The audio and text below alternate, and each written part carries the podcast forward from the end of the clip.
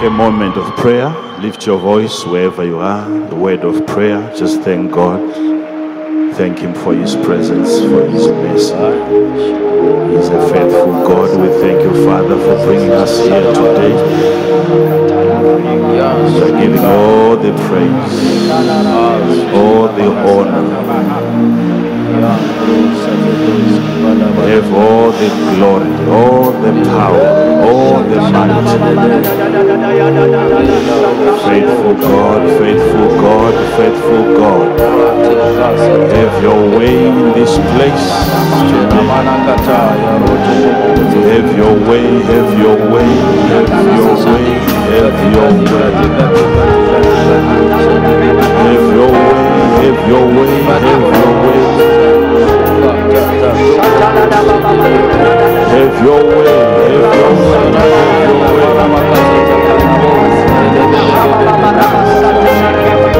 bahali Miko basia dari basia do Mika bosha da baha Mika basa dara bashite Miko brade basia da baha Miko basa da babaha Rakata boshe de bebe Mika bababa Rata baso da baha Rekete basa da baha Makoterele Mika basa de. Bari Reko da bahati Rapu de bare Rekete gedeba Shato baba Rapa Rekatiato Shetebaha Masokotobo Reketebaria Robatiabo Shatabaha Rekepebe Rekepebe Shatatata Reketeba Sotabaha Reketabo Reketabo Ratebarababa Ratebarabaha, Shakate, Rakatabababo, Shetebaha, Mante Brasetebaha, Rekondiabata, Rabodede, Rabodede, Rabodede, Rabodede, Rabodede, Rabodede,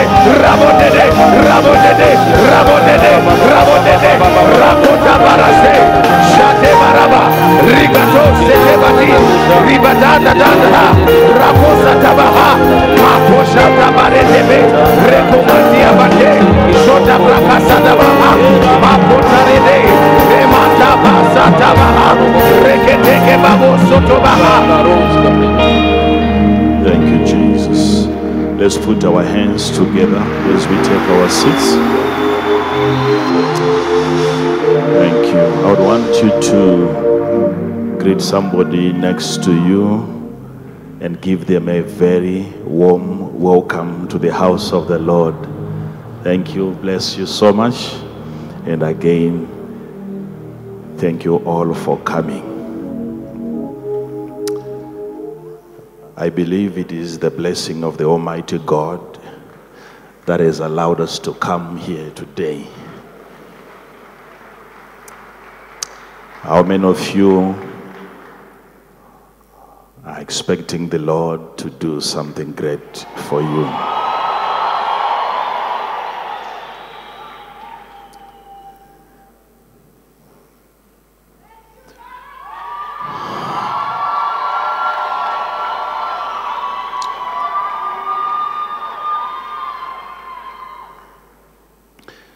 Today we are going to discuss briefly on the um, what I call the spirit resource.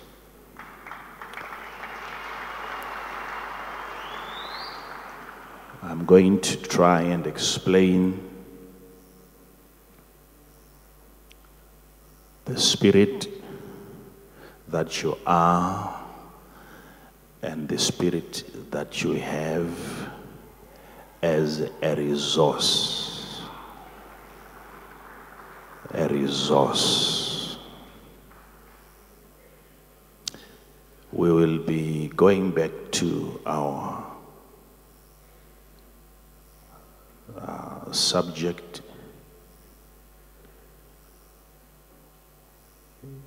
which is of the gifts of the Spirit this week. But today, this is the message that I have for you, and I would want you to be very attentive to what the Lord is saying concerning the resourcefulness of the Spirit.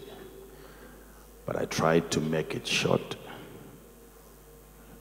And this is the spirit resource. When God blesses a territory, if it's a portion of uh, land or it is a geographical area that God chooses to bless, He blesses that place by empowering the place with resources. When God gives a resource to a place, the place in itself is a resource because on the place you can build a house and also the place can also be given a resource where within the place you can also find some other minerals, some other precious materials that you can extract, depending on the level of the blessing that God would have given to that territory. But not many people really understand what goes into empowering an individual when God makes you resourceful when a resource is given to you by God, and you are not only resourceful, but you have become the resource. What goes into that?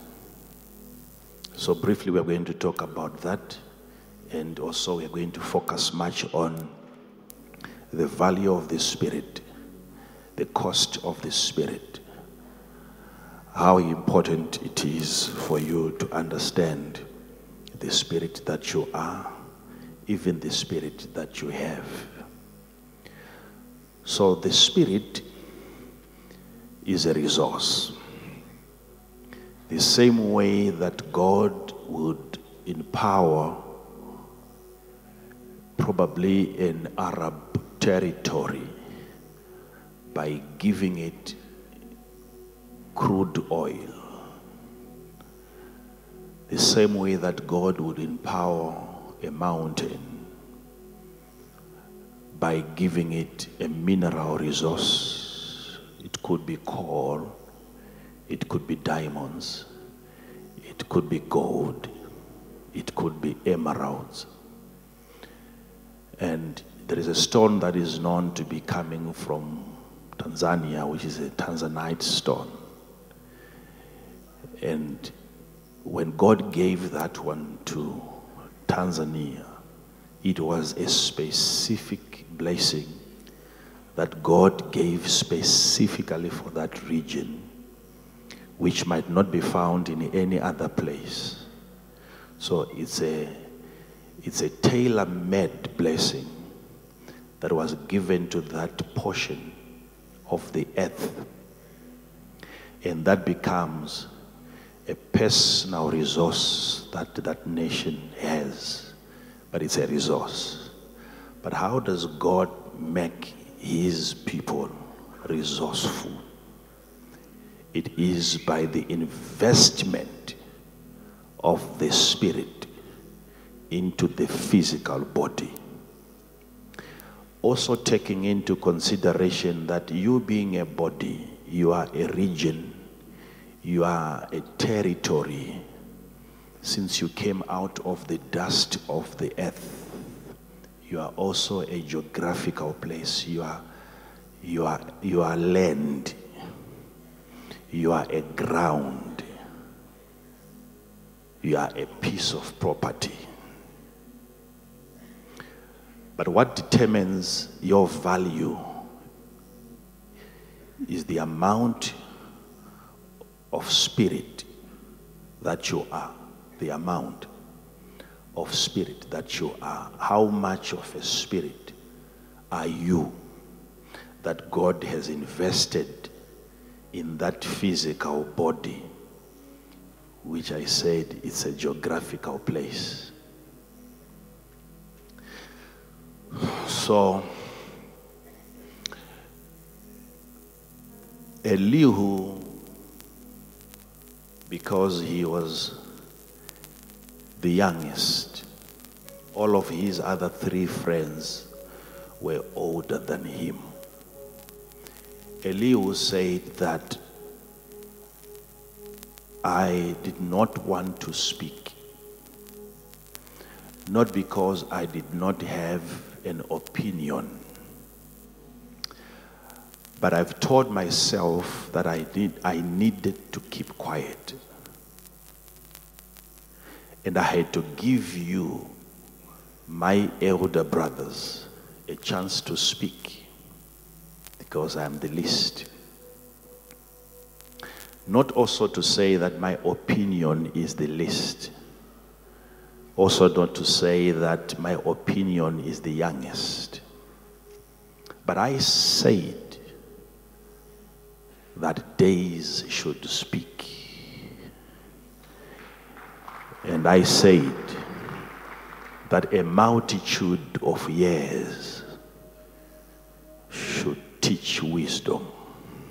Job So I kept quiet and I allowed you to speak. Then Elihu said, I've then, I then made a discovery that wisdom is not in the years and in the days spent. So Elihu is now coming in to speak after all of his friends had spoken. And he's honest enough to let them know why he kept quiet. He said, I said to myself, days should be given a chance to speak. And a multitude of years should be able to teach wisdom. That is why I kept quiet. But in this instance, now Elihu is no longer quiet. He is now talking. But he wants them to know why he had kept his opinion because of days and of years, and he was the least in terms of age. But here comes a discovery. Elihu then said, But I have noticed that.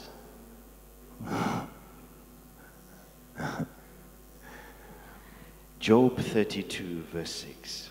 Ah. And Elihu the son of Barachel the Buzite answered and said, I am young, and ye are very old. Hmm. Wherefore I was afraid, and durst not show you mine opinion. Hmm. I said, Days should speak, and multitude of years should teach wisdom. Hmm. But But, there is But. s- hmm. but, apart from the years and the days, they ought to be the Spirit But- in the man. Hmm. But there is a spirit in man.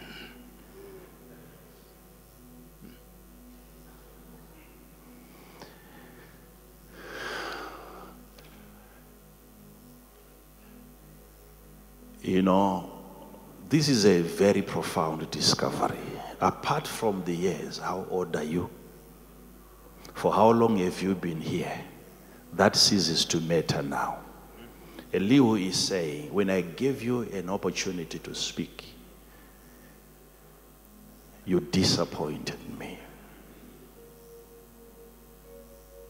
Because after this statement, he is going to say that not all great men are wise. Great men are not always wise, neither do the aged understand judgment. judgment. You failed to diagnose Job's condition. Despite you being old, despite you getting an opportunity to speak first, still you lack understanding. Your judgment is flawed. You are inaccurate in your understanding, in your perception. Why? Years is all that you have. You have not taken advantage of the spirit in a man that the Almighty God inspires. But there is a spirit in man, and the inspiration of the Almighty giveth them understanding. Understanding. When God inspires a man, that inspiration from God is communicated, it is given to the spirit in a man. When God wants to communicate, when God is sending you a signal, if there is a communication, if there is a message from God to you, the receptionist is the spirit in the physical man. Remember, there is the spirit man and the physical man. And in this case, there is the spirit man in a physical man. And when the Almighty chooses to inspire, He inspires you via the spirit that is in the physical body. And I see you, brothers, that you have lagged in that area. You have not taken advantage of the resource called the Spirit, which God has put into the physical body. Your value is determined by that Spirit. If we are to look at how resourceful you are, it is the Spirit in the body that we measure and you are lacking in that area, how did I know? Lack of judgment. You failed to judge. So that's all that Elihu did. He looked at the judgment, he judged their judgment, and he realized that my friends are lacking. They've achieved in terms of age But in terms of their spirituality, they are so young. Hence, now Elihu said, Now let me speak. I had a better opinion, but I noticed that it's not in the many days that you have spent on earth, but there is a spirit in a man.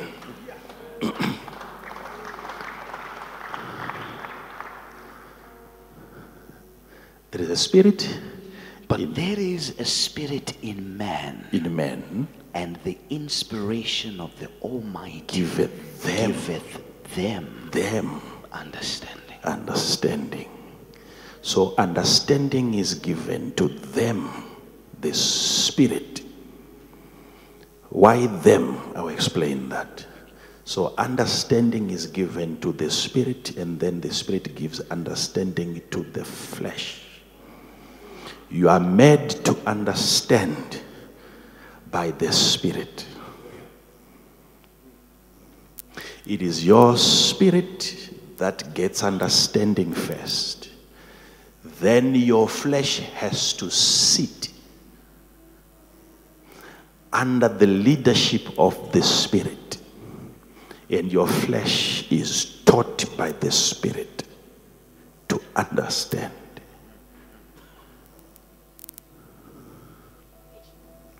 That's not the uh, scripture for today. We are going to read from the book of Ezekiel, the prophet. And I want to show you the process, especially how God blesses you, so that you know if God is going to increase you. This is how He's going to do it. There's need for an increase in the spiritual investment. If we can get your spirituality to increase, there will be increase in every other area of your life. So let's let's have that adjusted. Your spirituality. You will see how that can be done. And once that is done, notice what is going to happen to every other aspect when there is a rise in your spirituality. Every other problem that you thought was a problem, that problem is not where it is. Don't try and cure it where you find it. It is not where you find it, it is over here. You will cure that problem away from it. It's coming from your spirituality. If we can heal you spiritually, improve you spiritually, empower you spiritually, that empowerment, you will see it reflected in things that are not even as spiritual as you thought they were. So let's deal with the spiritual investment, which is the resource. The resource. The resource. You have all known Ezekiel to be a prophet. But the Bible calls him in the first chapter and the second chapter of the book of Ezekiel a priest. He was a priest. The word of the Lord came expressly unto Ezekiel the priest. Okay.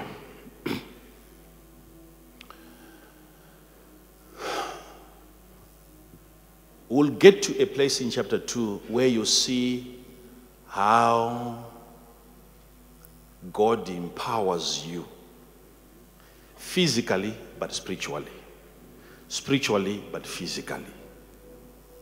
The empowerment ought to be spiritual. The empowerment, how God empowers you. This is very critical because what I'm teaching today is what is going to determine your, your economy from now going forward.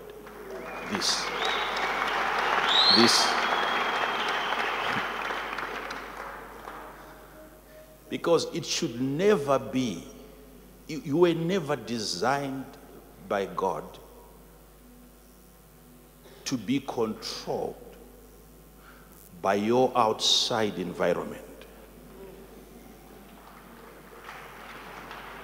In terms of your design, how God made you, your material, your fabric, it is, it is not up to men.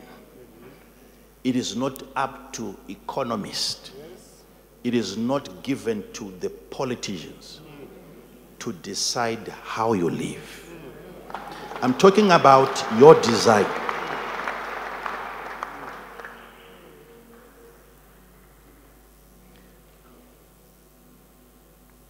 Design. I'm deriving this message from your material, your fabric. It should never be up to certain individuals to sit down and decide what you eat and what you wear. If that is to happen, it's a clear demonstration of the defeat of the Spirit in a man.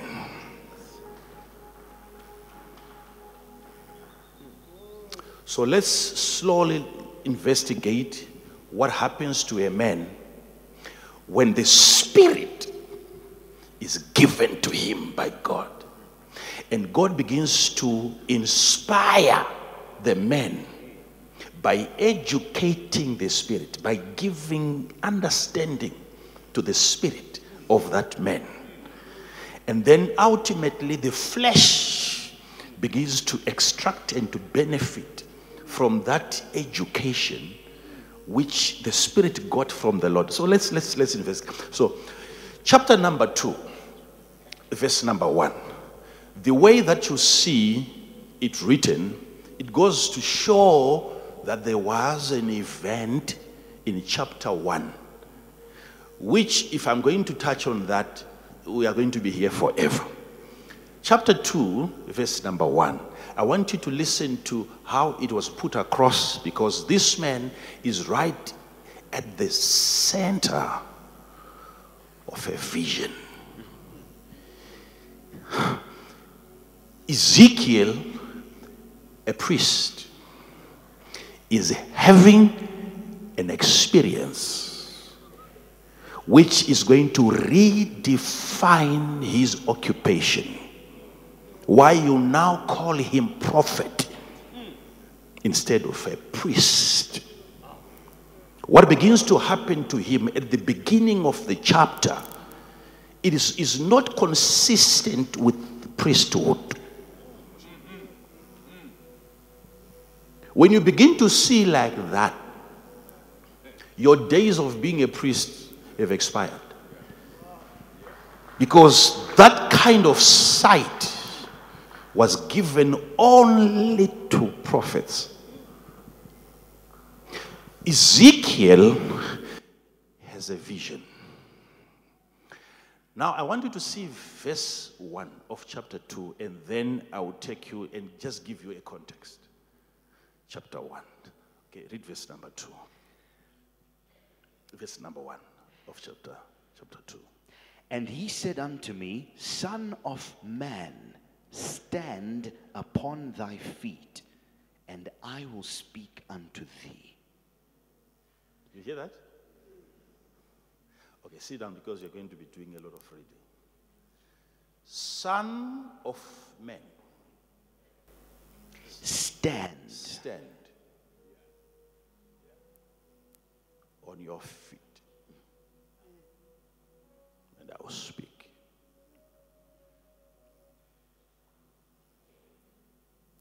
So he was in what posture?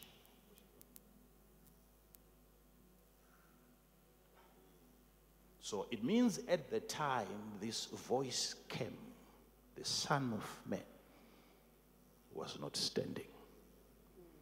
He was in his fallen state.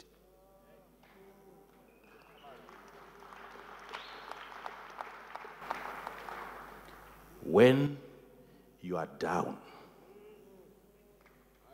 at your lowest point as a nation, as an individual, the voice comes.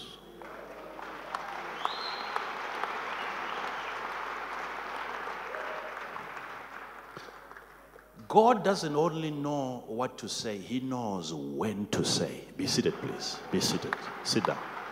Sit down. Sit down. Sit down. Sit down. Sit down. Sit down. At your lowest point, when everything you had has been taken away, no ability whatsoever left in you to stand. Here comes the voice of God to him. And God, to, God said to him, Son of, of man, uh-huh. stand upon thy feet, stand upon thy feet, and I will speak. And I will speak, and I will speak futuristic. If you are to stand, I will speak. Yet he was speaking. God was speaking to him. God was speaking to the Son of Man and he's saying, If you are to stand, Son of Man, I will speak.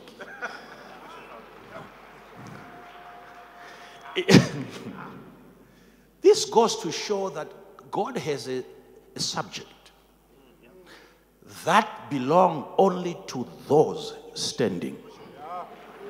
Okay? If you can stand despite what has happened to you. I know, I know, it's so difficult for most of you people to understand that in the midst of all this economic situation, to be able to stand, but God is saying, if only you can stand, I will, I will tell you something. Something that I cannot tell you now. Whilst you are fallen, if you can stand, I will talk. Yet he was talking. He was talking. But he's saying this is the only talk that you get if you keep on lying down. Because I will show you chapter 1 and sh- prove to you what had happened to him that made him to fall. But God is saying, Son of man, please sit down, sit down, sit down. Son of man, stand upon thy feet, and I will speak to you.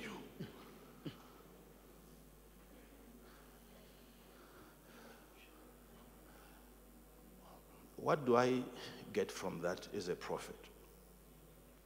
I'm privileged to understand some of these activities because this is what made some of us who were just priests prophets.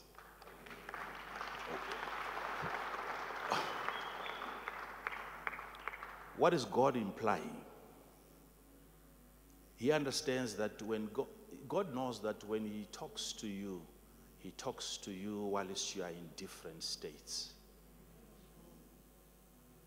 This is why some people, the only time they can be able to hear God's voice, God's instructions, is when they go to bed. Because sleep gives them another state of being. But they cannot be able to have those same experiences that they have during the night, during the day.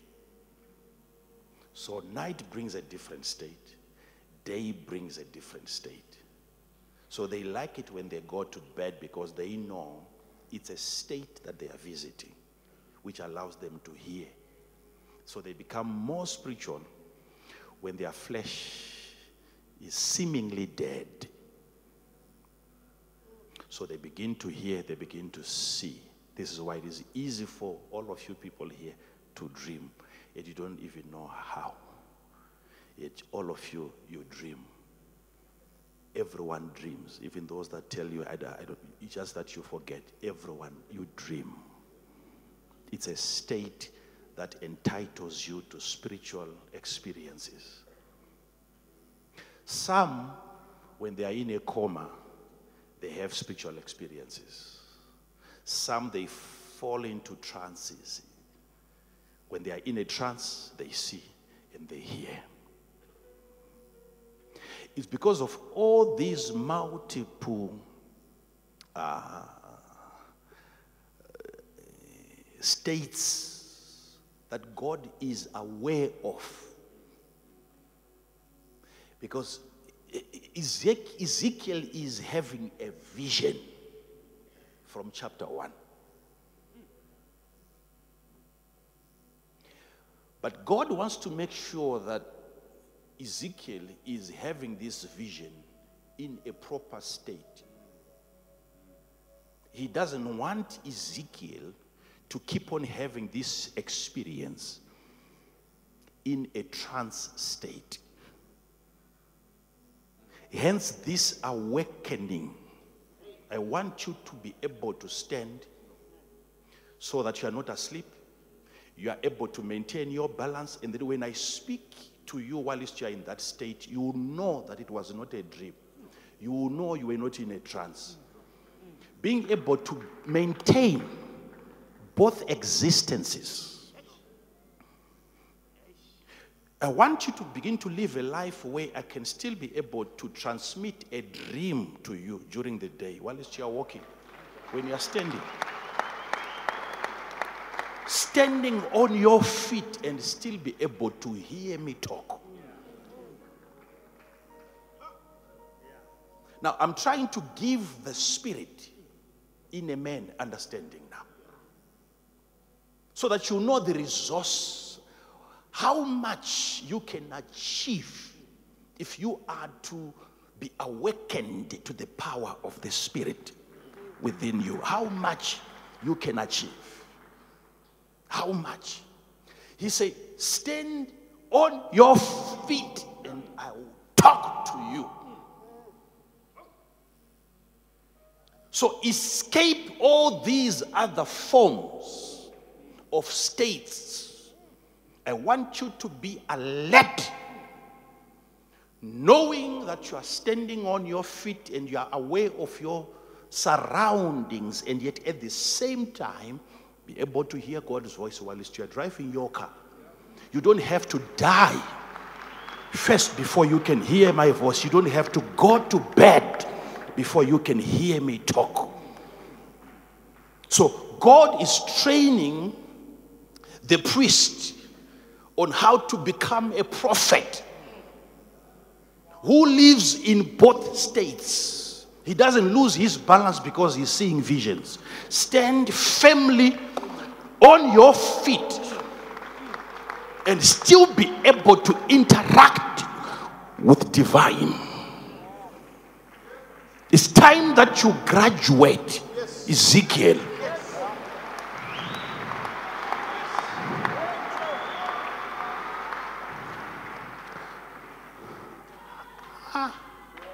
Be seated, please. Be seated. Be seated. Be seated. Be seated. Be seated. Please be seated. Why is it that you can have a dream and the dream that you got, you can't have it now? You had to be in a sleep state for you to have the dream that you had only when you are asleep. You can't have it now. What you can have now is simply a remembrance of the dream, not the actual dream. So it goes to show that it is that state that entitles you to those experiences. When you are drawn, when you are, when you are taken out of that state, it means also the dream is taken away from you. So it is that state that entitles you to that experience. Only when you go to bed, only when you are dozing, only when you are slumbering, when, only when you are sleeping, can you begin to dream. That goes to show that you are not able to live in other available dimensions of life. Because when you start to tell me your dream, imagine I'm able, without going to bed, I'm able to correct you where you are wrong. You telling me your dream that you got when you were asleep. I don't need to go to sleep to verify whether your dream is accurate. I'm standing on my feet.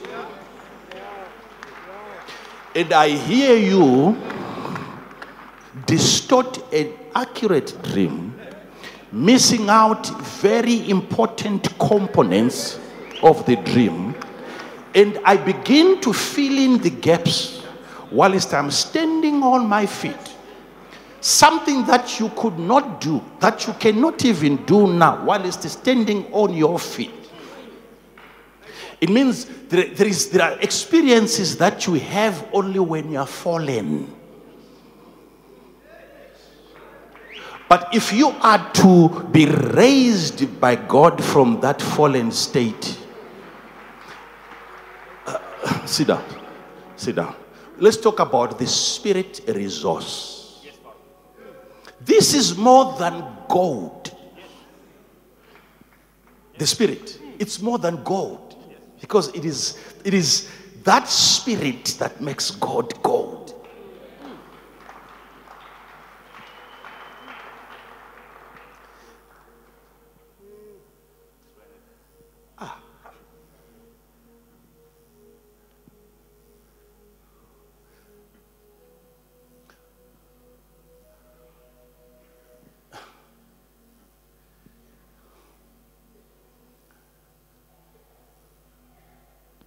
How, how is it that I'm able then to know that no, no, no, no, no, that's not, that's, that, that's not the dream that you had.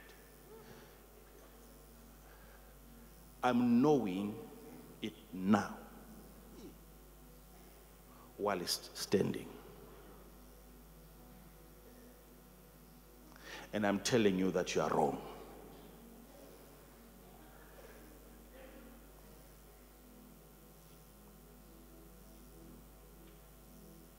And what I'm trying to correct here is what happened to you when you were in a fallen state. You were lying down. And I'm standing. And I'm telling you, you are missing out some things here. The question then is Am I not dreaming your dream? They will dream dreams.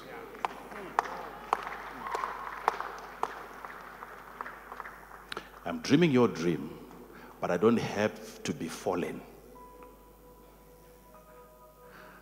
I don't need sleep in order for me to have access into your sleep dimension. I have to be standing on my feet and still be able to hear so that I'm a citizen of all these multiple dimensions. And I'm alert in every state. Not losing my spiritual balance because I'm in the physical, and I'm not losing my physical balance because I'm in the spirit. I'm standing on my feet. So that you are so upright in terms of your spirituality, and you are equally upright in terms of your business venture. There is no staggering, there is no falling. Everything you do is on its feet. It's an anointing for stability. Where you are given by God today balance. Balance. Balance.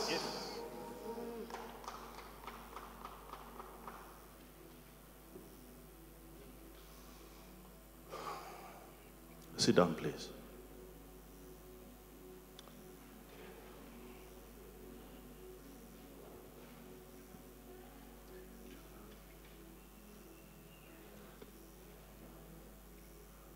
The most unfortunate thing is that when you choose to tell people your secret,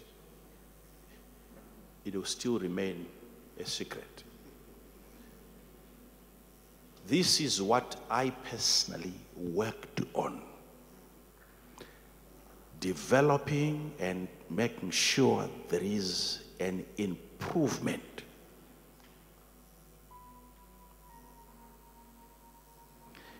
In me, the Spirit.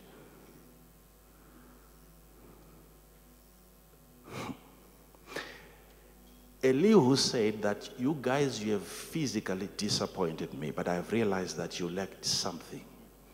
You lack the important component, which is called the Spirit, with which God communicates.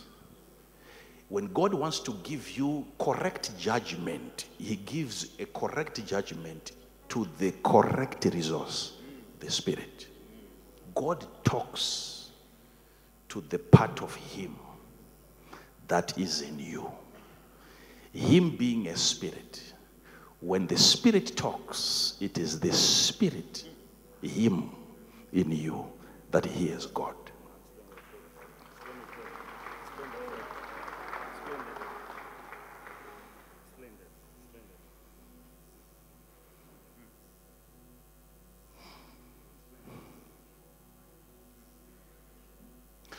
Should God change his language just so that you understand him? If God is to change his language, then he's talking to a stranger.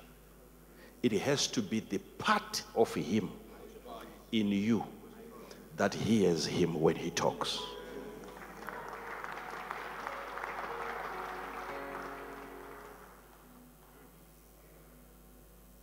So the day that he gave you the Spirit, you the Spirit, the day that he empowered you as a Spirit, when he said, okay, you can have the Spirit, what he gave you was a communication gadget. It's a cell phone that he gave to you. And he said, I'm going to make a call. And when I make a call, the only part that is going to ring or to vibrate is the part that came from me, the cell phone.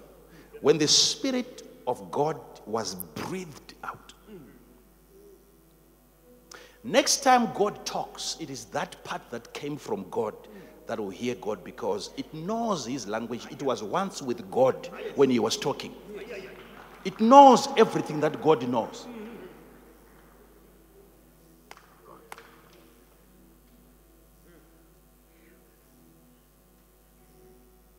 So when God says to him, Stand on your feet, he's not saying, he, he's trying to destroy a certain theology here where the only people that are supposed to be hearing God are those below, those beneath.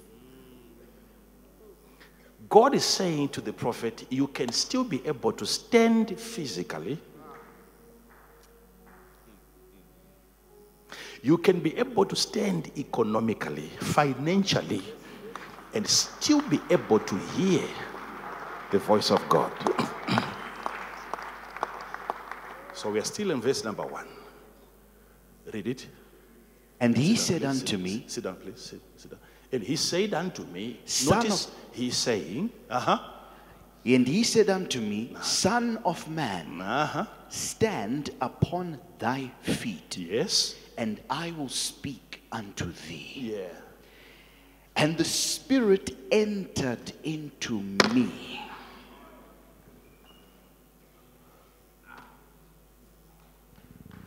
Notice, notice, here comes a spirit. And the spirit entered into me when he spoke. At what time? And the Spirit entered into me when he spake unto me.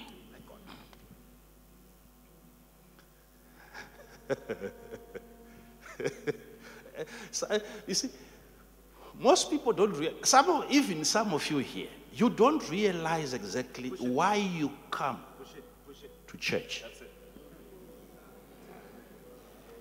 You think words are words.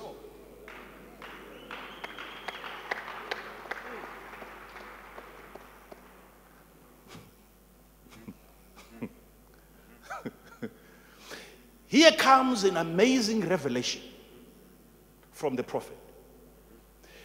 He's honest enough to let you know of what entered him when speaking was happening. Especially as long as it is God speaking. Spirits enter people.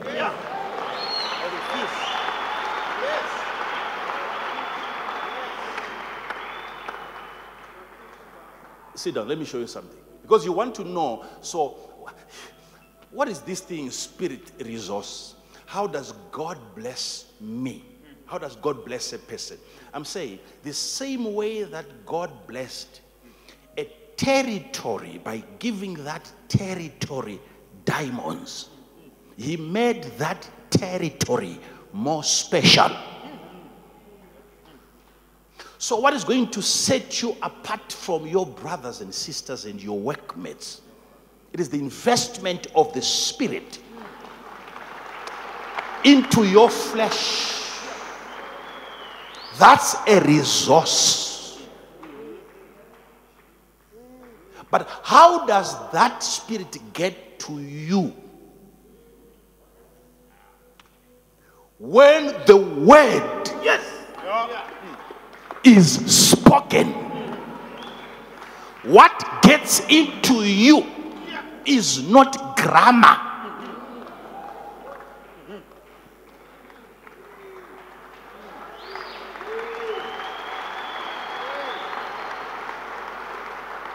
So, what Ezekiel, please, be seated, be seated, sit, sit down, please remain seated. I want you to understand what I'm, what I'm saying. Remain seated. Try, tell your brother, sit.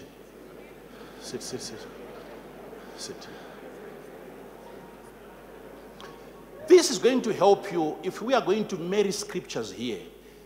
There is no scripture that comes close to this.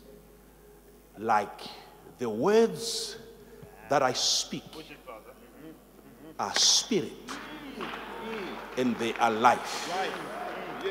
Ezekiel says that when he spake unto me, a spirit entered me. Ah, let's not go there. Continue with Ezekiel. Continue with Ezekiel. When he spake unto me, it was at the time God was talking so that you know what is happening to you. When God is talking, He's not laying His hands on you, He talks. And a spirit is laid on you. A spirit enters a man when God is talking. Notice what is going to happen to Ezekiel after having received the Spirit. So, so he says, first of all, he says, and when he spake, read it again. And the Spirit entered into me, and when he spake unto me, ah, and set me upon my feet. Now, God had said to the priest, who is now becoming, there's a transition now. He's becoming what? A prophet. So God says to him, I want you to stand on your feet. And then when God said that, a spirit was provided. It entered into him. And it was that spirit that made him to stand. Yeah. And set me upon my he feet. was set upon his feet by the spirit that entered him when God spoke. So the spirit that made him to stand was not his own personal spirit. Because this one entered. Please follow, follow what the scripture is saying. Follow what the scripture is saying. There was another extra resource that he received when he was listening to the voice of God. An extra spirit, another piece of a spirit entered him.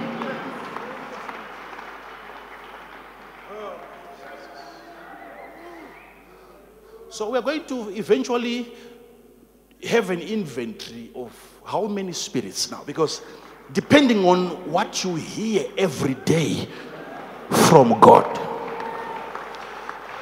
I, I please, I'll, I'll be more comfortable if you're seated. Let's work this out first. Let's work this out because I need to show you what you're going to be able to do by that spirit so that you stop relying on people.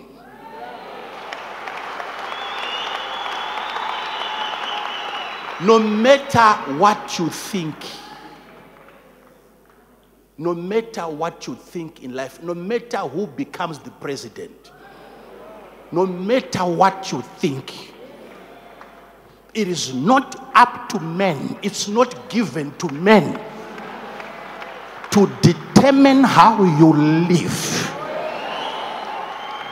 You were not invited by God, you were not called by God to be downtrodden. What will you do then? Should they decide that you don't flourish, what will you do? There is only one escape, and that route is called spirit.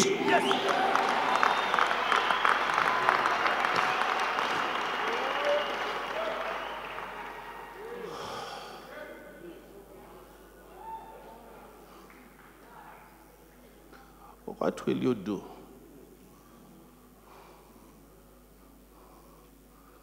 What will you do? What? Why are you happy? And why are you sad?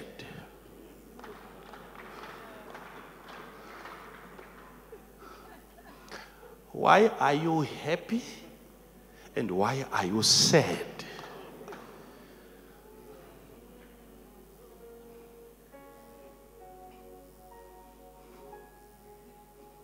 Why are you happy and why are you sad?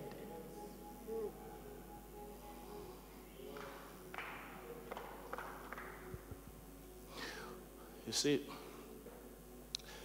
when Ezekiel was hearing God, Ezekiel was not in Israel. Ezekiel was in Babylon. Ezekiel was in captivity. So everything he was doing as a priest, it was in captivity. He is a captured priest, a slave in Babylon. He was captured at the same time Daniel was also captured. But Daniel is prophesying in the palace. He is within the structures and the systems of that world. But Ezekiel was about 450 miles away around the river Chebar, which is, uh, which is, a, which is a, um, a stream that was feeding in, into the river Euphrates. Because if you read chapter number one, you will see he was standing at the banks of the river. And he began to see all these prophets are real prophets, true prophets, yet in captivity. In captivity. And God is giving him a message to the people people that are within the same affliction. But I don't want to get much into that, but I just want you to understand that this man is part of the captivity and he's prophesying to them from the same captivity.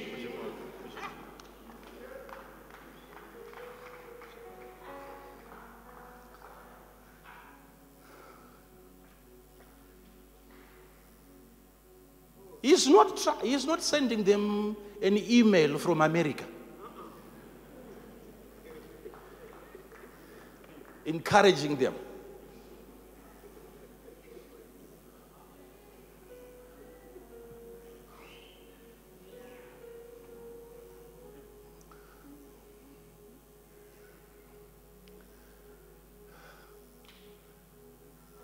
Ezekiel, so let me show you what is happening now, because that's the most important part.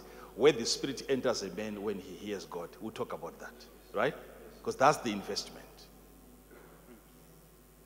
If you can master that art, only that art, of listening when God is talking, what enters you are not statements, but you will have spirits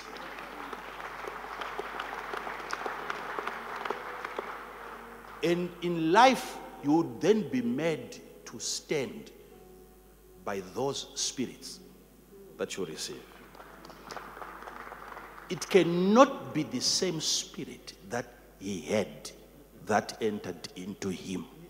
No. The Ezekiel spirit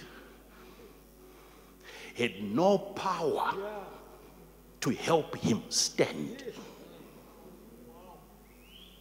Your personal spirit has already been defeated. You are on the floor, you are on the ground.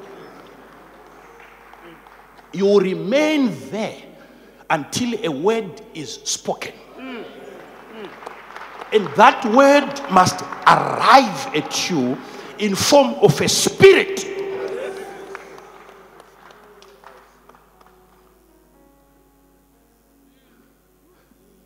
And Ezekiel is so calculative.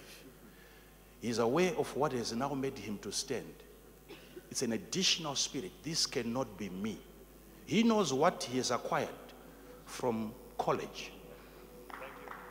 That my stability is not academical. I received a spirit when he spoke to me. You come to church for that spirit that helps you physically stand. You come to the house of God for distribution of spirits. There is a sharing of spirits. How will I know that I've received a spirit after service? Your standing, your stability, you will not be shaken.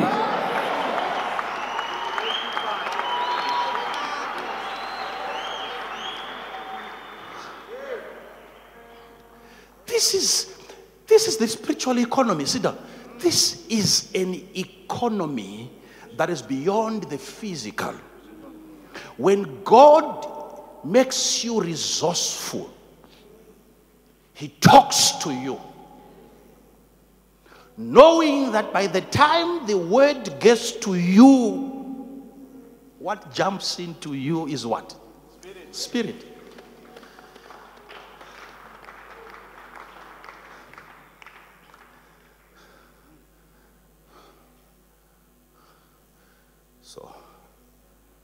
You know what I'm about to say, right?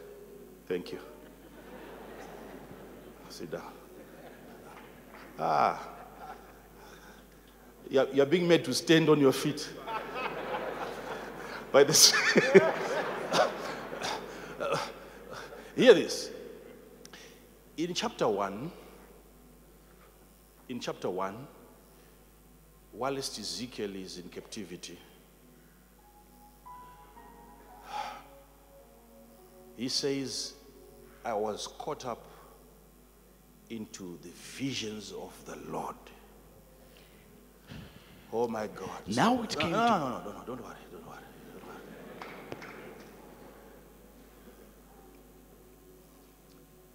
This was the 30th year. Some, some, some translations say 13th or 13th year. And the fourth month, on the fifth day of that month, I was at the banks of the river Chebar. And I looked up and I saw a whirlwind coming from the north. Am I right on that? Yes, Father. And I looked, and behold, a whirlwind came out of the north.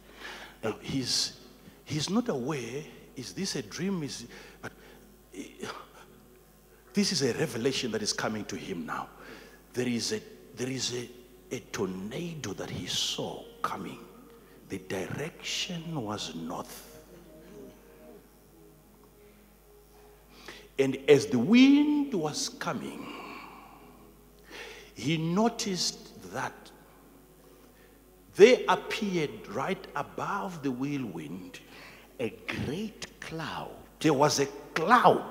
and a fire. Now there was the fire.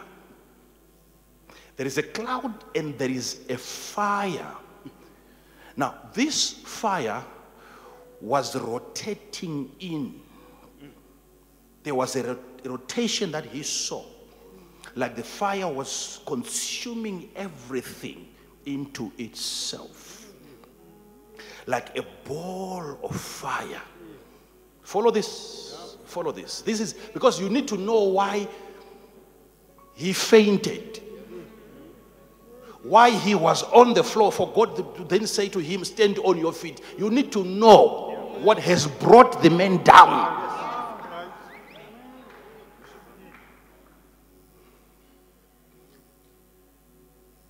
A storm from the north. So, what he saw, listen to the description. A great cloud and a fire enfolding itself. It was enfolding itself as it was coming. Notice And a brightness was about it. there was a brightness, it was so bright around that ball of fire. Ah. And out of the midst thereof, From the center of that ball of fire, as the color of amber, there was amber that he saw. out of the midst of the fire. It was coming from the midst of the fire. Notice something else now that is Also- about to come. Something else that is about to come out of that fire. Something else. Yeah. Uh-huh. Also, out of the midst thereof came the likeness of four living creatures.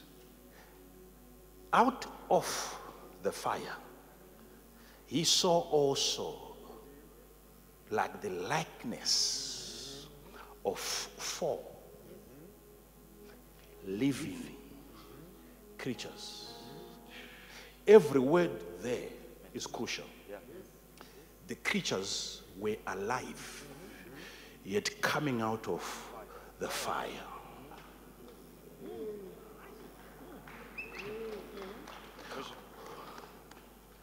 Lest you think of killing such a creature, you must have an understanding of its origins. You, you are a product of misery. There is nothing that can ever kill you coming from Zimbabwe. Nothing. You're not following this.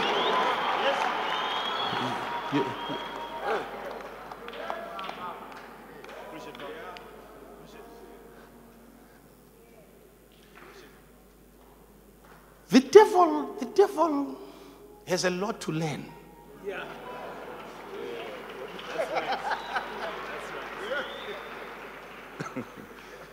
If he finds you here, he must not be foolish to think that you are coming from here. Your source is very critical.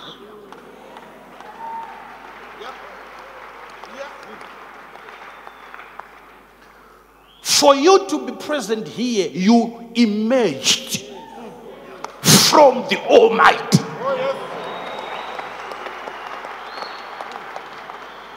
You were breathed out. You were a part of the Godhead.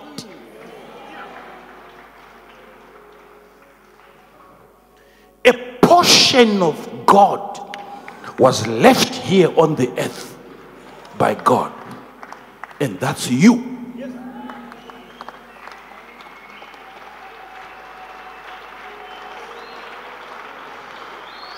So I'm here to see which which doctor then, which witch then.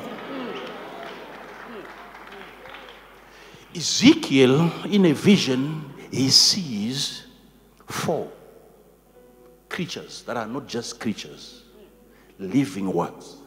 Sit down. There was life in these creatures. Yet, where you see them coming from, there is no sign of life there.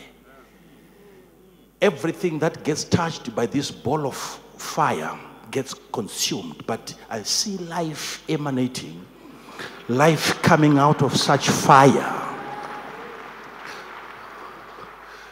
These creatures, and then he started to give a description. Let's not go, get into that now. I'll, I'll tell you when to come in. And he said, I saw, but he said, the likeness was like that of a man, and there were four. And I also noticed that these living creatures, he calls them creatures. He calls them creatures. And the creatures were not dead, they were alive.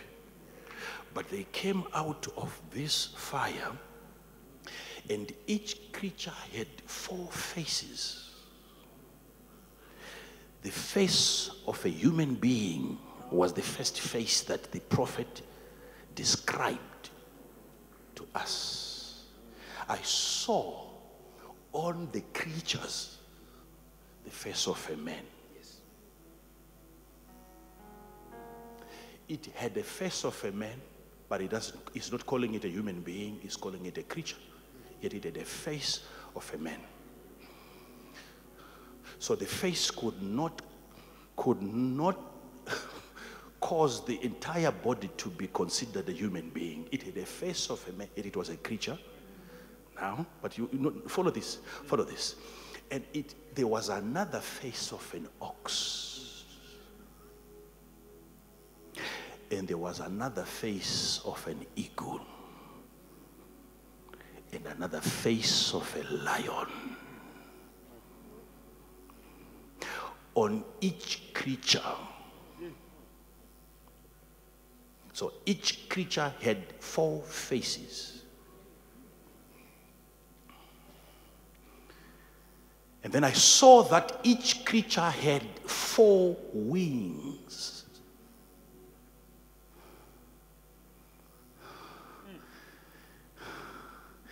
And for, for your own understanding, these are not angels. You must have an understanding of that. Angels do not have wings. You would not be told in the Bible to entertain strangers. For some entertained angels unawares. They were not even aware that these were angels. You would not be unaware if an angel had wings. I don't want to get into you know you, you know you know where it's going. I don't want to get into that. I wish I had time to explain to you some of these beings. Hear me. Hear me. Four wings. There were these, I saw these upper wings stretched towards each other, and they were joining. This creature's wings were touching another creature's wings, and another creature's wings. And then with the two other wings, they were covering their bodies. There is something about their bodies that they didn't want Ezekiel to see. Except the bottom part where he saw what was coming out like were calves' feet. But underneath the upper wings, he saw human hands. This is a vision. Lest you wonder what made the men to fall. In chapter number two. And Ezekiel says that I watched as they were going. The formation to me was so profound. They were going in a straight line, not turning to the left nor to the right. There was a straight line when these things were moving. And then Ezekiel says that. Then I noticed also under beneath each of these creatures were wheels. He saw wheels. And he says, I saw it was like a wheel inside of a wheel. Like if you take two rings, the bigger one and the smaller one, So it's like in a round shape. So a wheel inside of another wheel. So each creature had a vehicle. And he said, I saw round about each wheel were multiple eyes. So the vehicle would see where it is going. And he goes on to explain something so that, that is so interesting to me. And he said, What I noticed was that what would give movement to the creatures was the spirit. Whithersoever the spirit went, they followed. And then he went on to also explain that wherever they also went, the creatures, the wheels also went. So there is a movement of the spirit, followed by the movement of the creature, followed by the movement of the wheels. So it was not the vehicle under them driving them, they were driving the vehicle. Now, he goes on to tell me something now, which is so, so, so, so outstanding. He says, I also prophetically noticed that the spirit of the creature was in the wheel. There was the spirit of the creature in the wheel.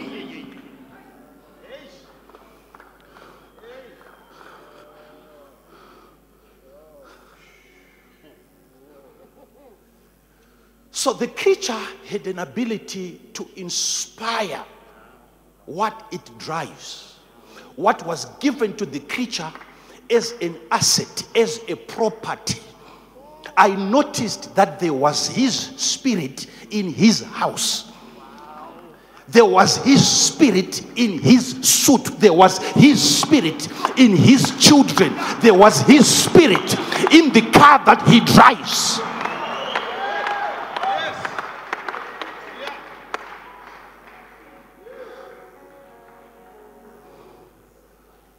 I noticed that in the wheels was the spirit of the creatures.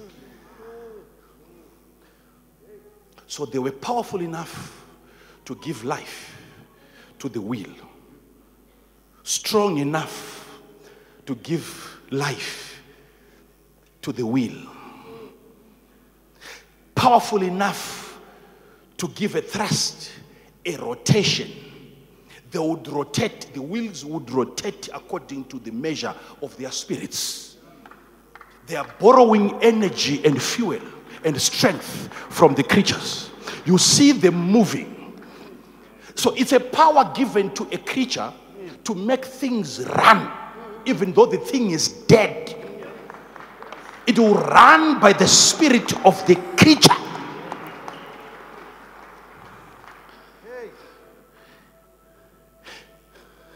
Sit down. Sit down. Sit down.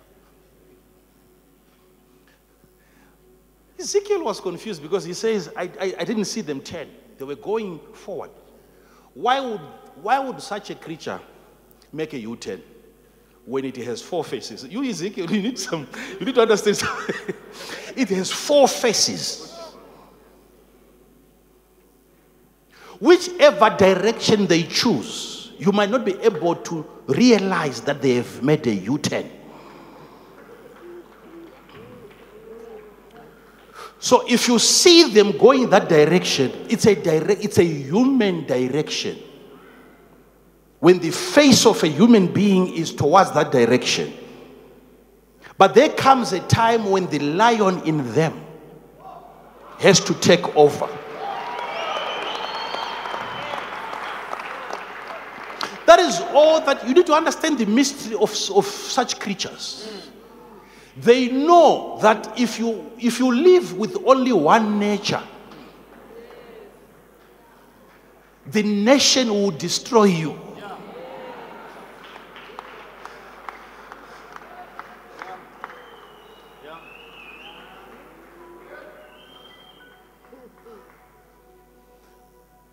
So if if if the human face is facing that direction, Right?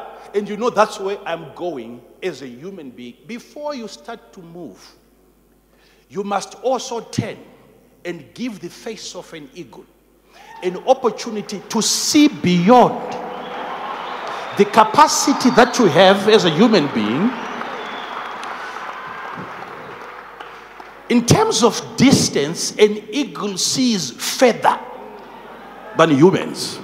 So I'm only saying that whenever you are about to, whether it's a project that you want to do in Zimbabwe, in a nation like ours, it must be given four faces.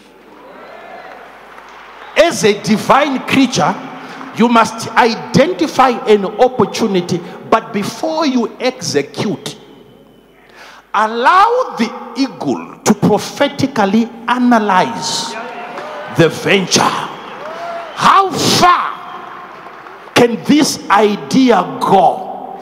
Humans cannot see that far, only eagles can. So give it an eagle's eye. Are you following this? And then you have to then turn another face and you look at it again with the face of an ox. Your ability to work, your energy, your power, do you have what it takes to carry such weight on your back and not be broken? Are you following this? Are you following this? There will come times when you don't need to act like a sheep. You need the nature of a lion.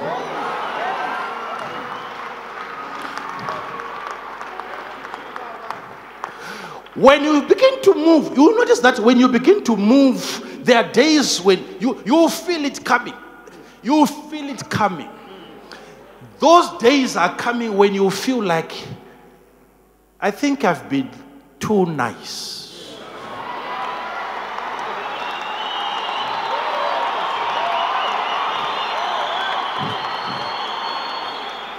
When you begin to experience such a feeling, then you know the face which is about to come forward now.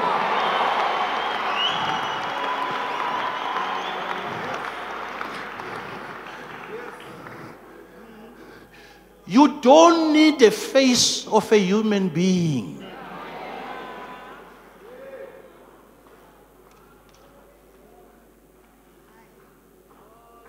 Good governance in any state, in any nation, is for humans. Sit down. Sit down. Sit down.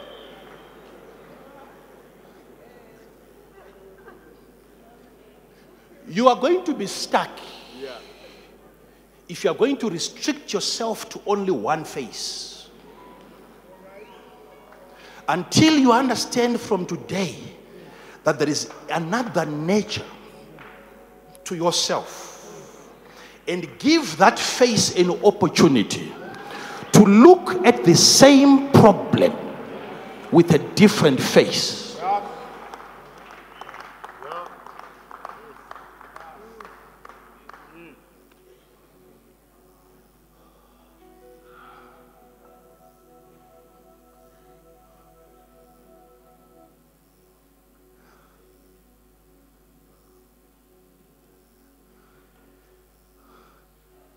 Brother, my sister, the face of a lion is a face.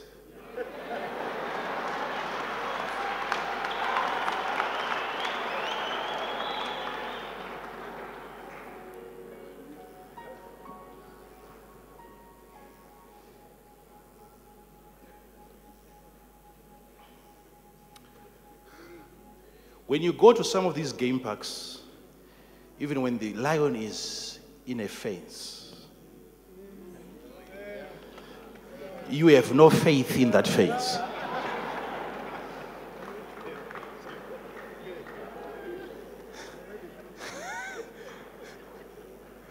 You stay away from what? From the fence. Why? The spirit of the creature is where? In the face, in the wheels. It is bigger than its size. Its present goes beyond its physical body. You feel it miles away.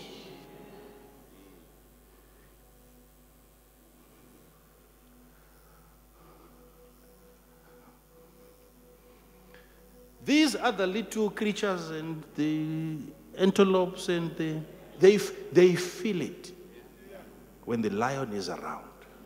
They feel it. You don't need to see Mr. Lion coming. You feel his presence. When he's in the area, you know it. You know it. There is a change of behavior. You look at the animals, they are, they are unstable. They haven't seen anything yet, yet, and yet they're experiencing something. And I saw these creatures, and they were being led by the Spirit, and they were leading the wheels. The spirit of the creature was in the wheel. And I also noticed at the end of it, I don't want to waste time on that one. And I looked up and I saw the firmament right above the creatures. And I saw there was a light above it. And I saw a throne like that of a sapphire. And a man that sat on the throne, he summarized the description by calling it the glory of the Lord.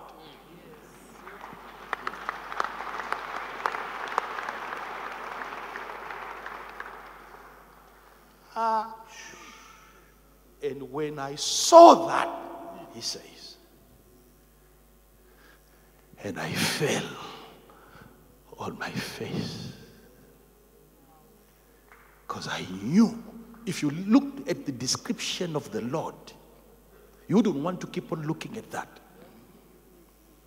These creatures could not make him fall when he saw a throne above a man who was seated there. He has been there ever since. And he's not going to ever leave that office. I saw a throne. Ezekiel has access to a throne. He has never seen a throne like that. He's seeing that whilst he is in captivity. What kind of a king is that? What sort of a president is that?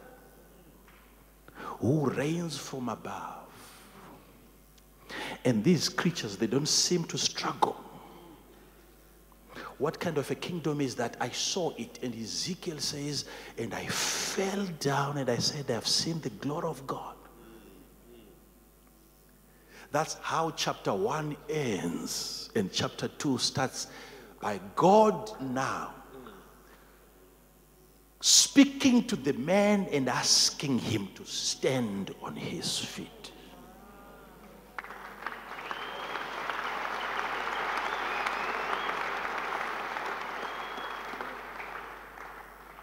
Everything that you have seen, you haven't learned anything.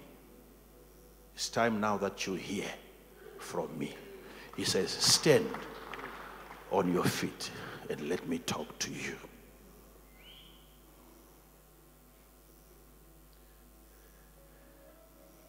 That's when you read. Now let's hear. When the Spirit entered him, what happened when he spoke? It happened, so happened as he spake unto me that what? You can read it? And the Spirit entered into me when. That's chapter what? That's verse what? Verse 2. Verse 2, read it. All And the Spirit entered into me Verse- when. that's, that's verse 2. Verse All two. of it. Yes. And the Spirit entered into me when. Verse 1 and verse 2. And he said unto me, said Son unto of me, man, Son of man. stand upon thy feet, Yes. and I will speak Yes. unto thee. Uh huh. And the Spirit entered into me when he spake unto me, Mm-hmm. And set me upon my feet. What entered into Ezekiel? the Spirit. It happened when? When the Lord spake. Huh? When the Lord spake. Huh? When the Lord spake. Huh? When the Lord spake. And what happened? And set me upon my feet. Yes. So he was set upon his feet by that spirit. By that spirit. It was by that spirit that now the prophet was able to stand. He's made to stand by that spirit. If you ever see me stand, it is by that spirit. Men are made to stand by spirits. Carry this home.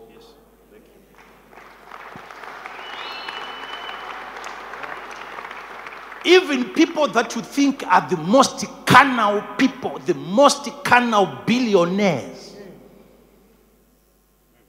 there is a spiritual pillar that helps them stand.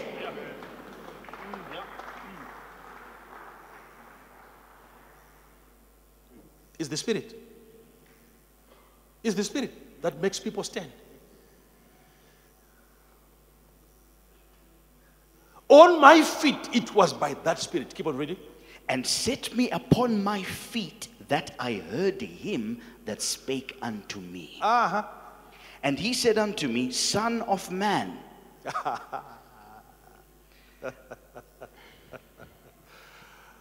Oh my God. He said unto me, Son of man. Ah, I send thee to the children of Israel. I'm sending you to the children of Israel. He at that time was with the children of Israel. I'm sending you to the children of Israel. I'm sending you, son of man, to the children of Israel. So they're also supposed to understand, the children of Israel, that this man coming to them is a resource.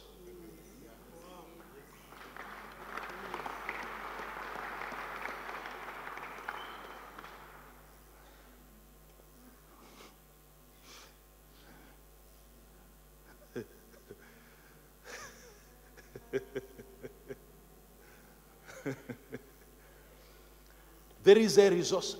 Daniel in Babylon, Shadrach in Babylon is a resource. When you are asked as Babylon, how many resources do you have in your country? Never leave out Daniel.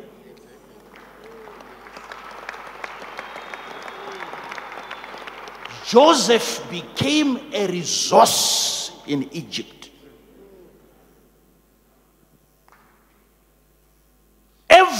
Everything economically happened according to Joseph.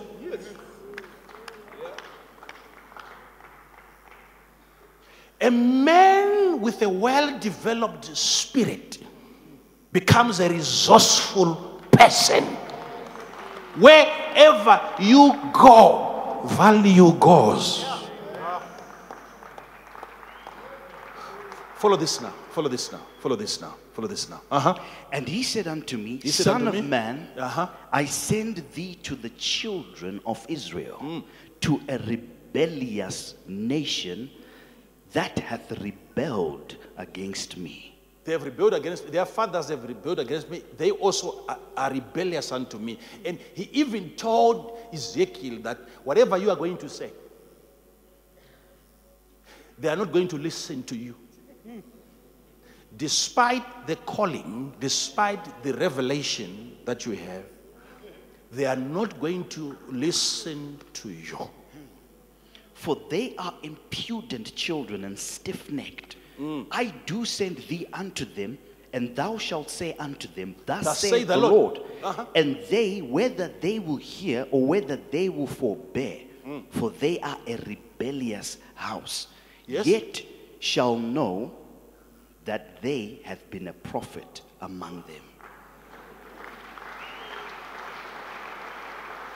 Whether they hear or they don't, that is not your assignment. Your assignment is to speak in the name of the Lord. But so, wh- what is your intention, God? If you know they are not going to listen, why would you send a man? God goes on to give us an insight into that. He says, eventually they will know. But the problem now is the term that there has been a prophet among them.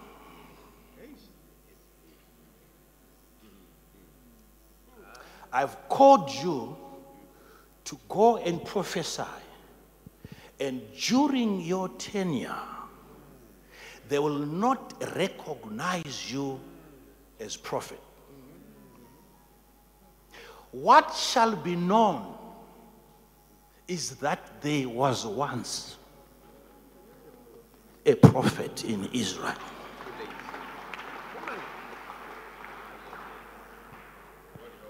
So, why would God send a prophet knowing that they are not going? You might think, so it's a waste of time. Why would God hire his men to go and preach and he knows no one is going to listen to that? No, he does that because even if he, prophet, he gives prophecies, if he's going to deliver a word and they disobey, still, mission accomplished. According to God, that prophet has made it easy for God to execute judgment. So you need to understand that. It's not up to you, the prophet Ezekiel, to make them believe. Deliver my message. So the problem that you're going to have as a prophet is wanting them to believe you then and then. What they will be forced to believe is that there was once Ah, that one, that one, iyo yayi- yayi- yayi- yayirambiki. That one cannot be rejected. God is so sure, vachabvuma chete at some point. God knows that they are going to admit. at But some he's point. saying that there was a prophet in Israel. There was a resource in Israel.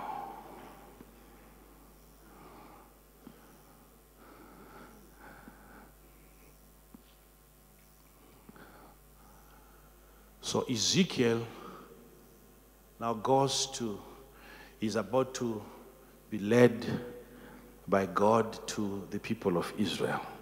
But God says to him, What I'm going to do with you, Ezekiel, I'm going to work on your face first.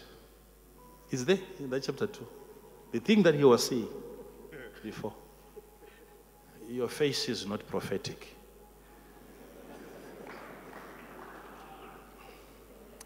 You are too good for this economy. You are a nice guy. It's your face, your character, your attitude that has made you poor. This land is a forest.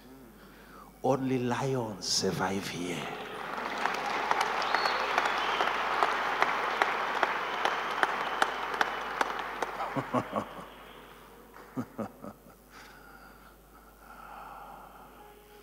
He says to Ezekiel, there is need for the a little bit of hardening of your face. And God says, I'm going to conduct a surgery on your forehead. It- it's, it's, it's there. It's there. I need to harden your forehead. So that you're not afraid of the people that you're supposed to help. They are hard, but I will make you even harder.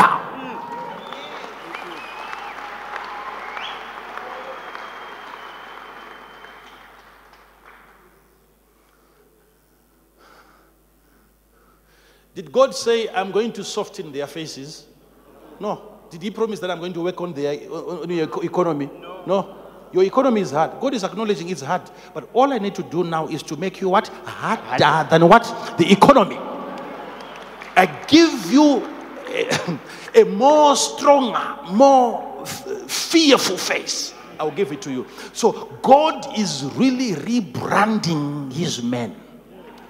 And he says, Don't be afraid of their words. Even their look, they will look at you like, Where are you coming from? Don't even be afraid. The devil has given these people an ability to look at you like you think like you have never seen a vision. He, God is even saying it. Don't be afraid even of their look. And thou, son of man, be not afraid of them, neither be afraid of their words. Though briars and thorns be with thee, and mm. thou dost dwell among scorpions, mm-hmm. be not afraid of their words, nor be dismayed at their looks, though they be a rebellious house. Be seated. So when they look at you, don't be afraid. Even when you look at them and you see them, their appearance, do not be dismayed.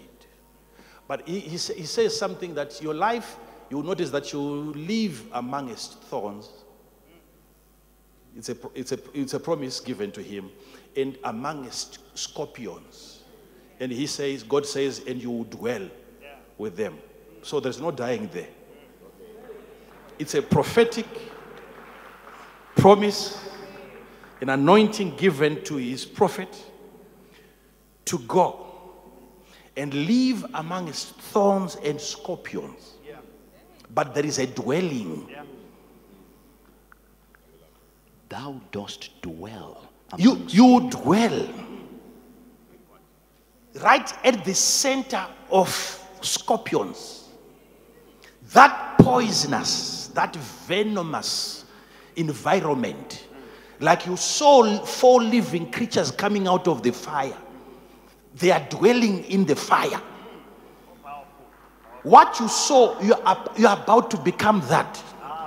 Becoming what you follow. You dwell with scorpions.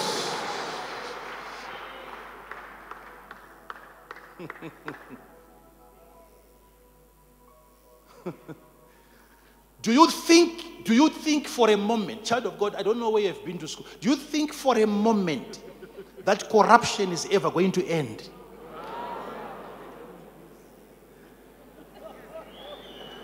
Not just in Africa everywhere else, even where you think there is no corruption, it will just be the few doing it.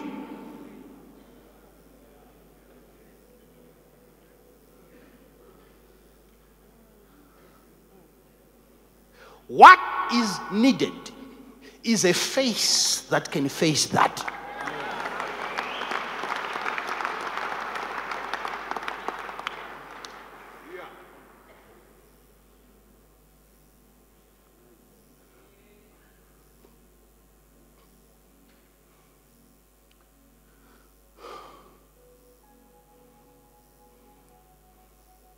You hear people saying, I have, a, I have a problem with people that only think about themselves. But you see them when they're about to get into a bus. It's 500 people. They know you can only, the bus can only take maybe 70 passengers or so. Watch. You're not selfish, right? You don't think about yourself, right? Let's, let's see.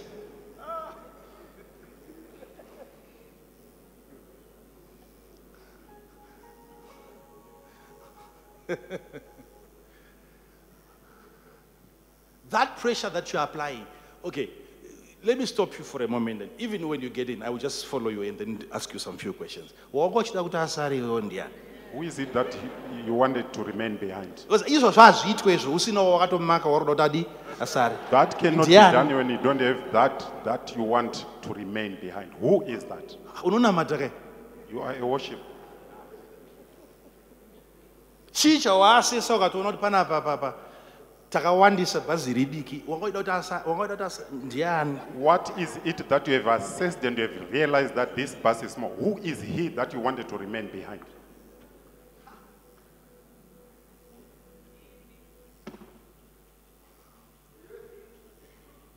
So what you exhibited there was a different face.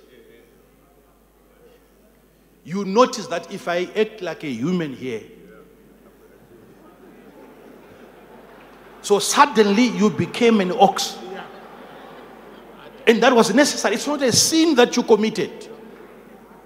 The situation required that. You advance.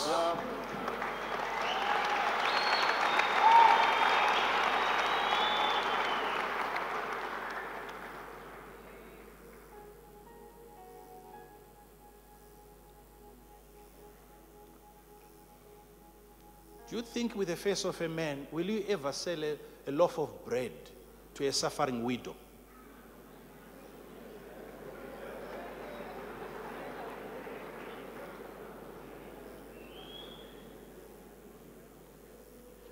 It is that face that will cause you to suffer.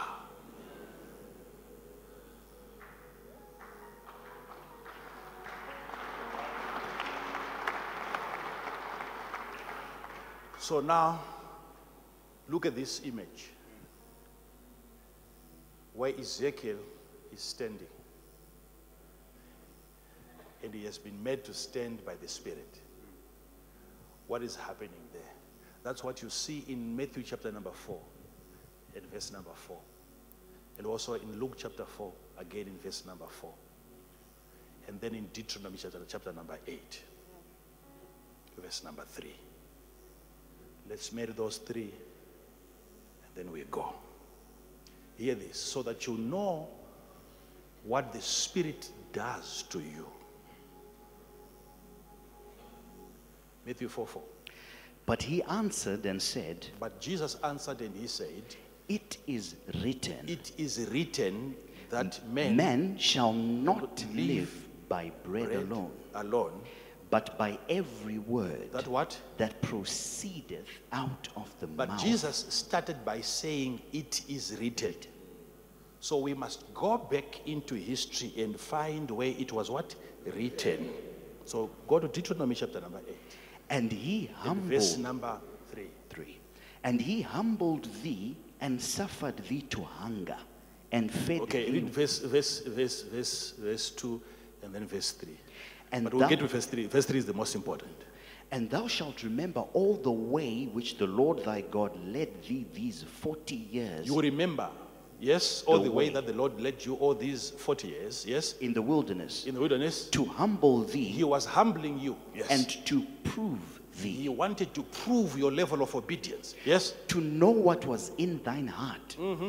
whether thou wouldest keep his commandments or no. Mm-hmm. And he humbled thee and suffered thee to hunger, He allowed you to hunger, yes. and fed thee with manna, which thou knewest not. Yes. neither did thy fathers know, mm-hmm. that he might make thee know that man doth not live. So by the man that he gave to you, he wanted you to know that men cannot live by bread alone. Uh, But so it, by, it- it- mm. the manna was not just for food, it was for knowing. He wanted you to know.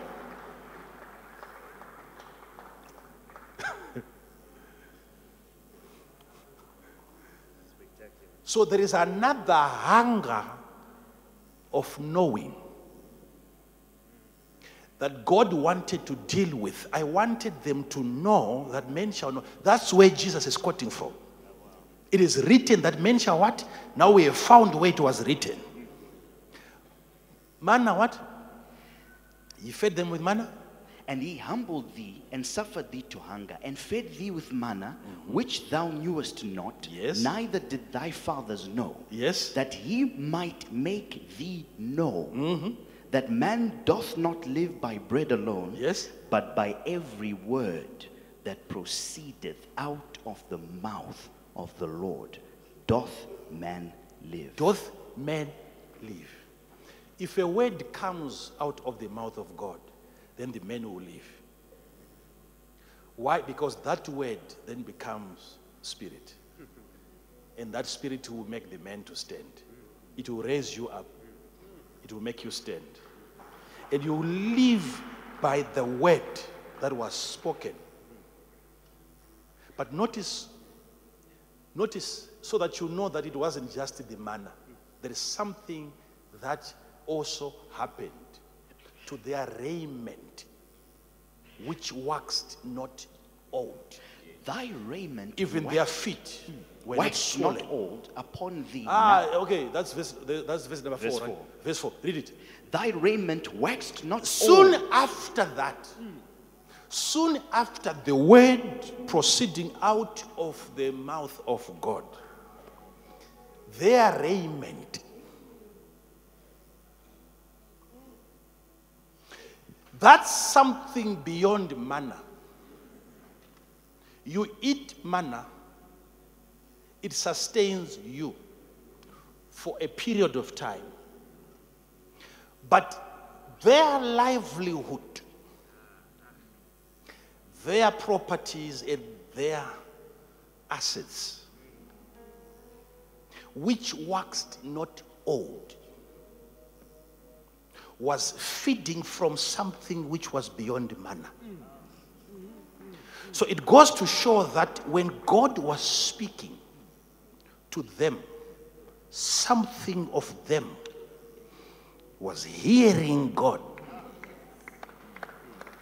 Something of them. When God is feeding his people, he goes beyond manna. Manna is just for your body. Tomorrow you need manna again. Tomorrow you need manna again. But when God speaks, Jesus is making a reference to how they were sustained in the wilderness. They were given something greater than manna, which was the word that proceeded out of the mouth of God. And that word sustained Israel and it also sustained their properties. No, no, hey, okay, okay, okay. Read verse number three and verse number four.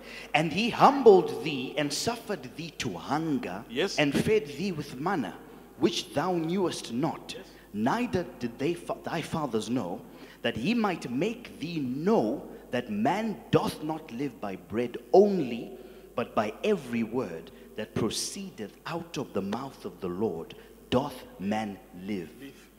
Thy raiment waxed not old upon thee, neither did thy foot swell these forty years. So the question is can manna, as you know it, do that? So the revelation there is apart from the bread that God gave them, He also gave them His word. So when God was talking to Israel, even their garments, their raiments, that were brought into that environment, the clothes that you attended service wearing. That's what that.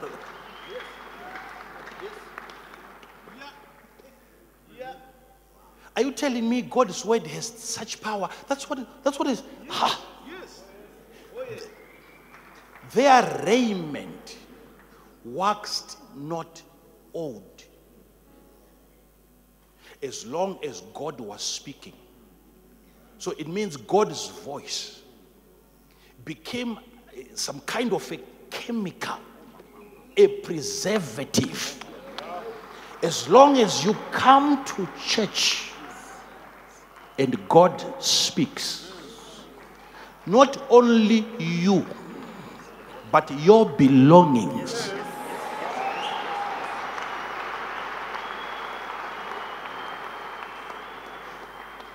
The voice and the word of God has an anti aging effect. It takes away weariness. Something more powerful than just a physical manna. What are we learning today? Ezekiel had fallen. He was weakened by his experiences. The only hope came when God spake unto him. And that word became the spirit that entered into him. And the spirit made me to stand. So, what you see there, you are seeing men living, not by bread alone, but by every word that proceeds out of the mouth of God. You live by that, you stand by that, you walk by that, you fly by that. Every word that comes out of the mouth of God, when God speaks, now I'm aware. Imagine at this point, now I'm aware. When God is about to speak, if I'm in an environment where I know here God talks, you know what? I'm aware that I'm going to leave this place with more spirits. Not one. If you keep reading that same chapter, there was another time again, another spirit came into him. More spirits. But let's not, let's, let's not go there. Do you know from that moment? Sit down, sit down, sit down, sit down, sit down. I'm, I'm closing, I'm closing. From that moment, Ezekiel says, after he was called by God to come and deliver, to go and deliver the message to the children of Israel, immediately he says, In the spirit, I was taken in the spirit. And he was led to the gatherings of the children of Israel. And Ezekiel says, I was there for seven days, wandering. And God, whilst he was there, said to him, I have made you a watchman over my people.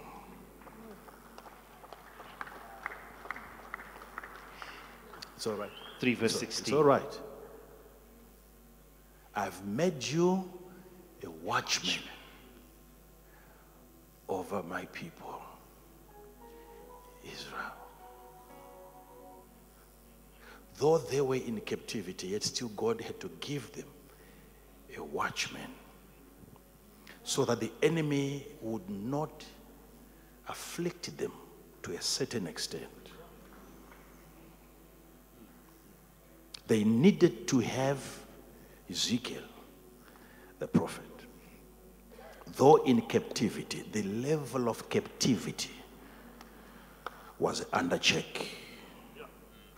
As long as there is a prophet there. So Ezekiel says, For seven days I was amongst them, wondering. What was he wondering at? Maybe looking at their affliction or also wondering that they did not notice.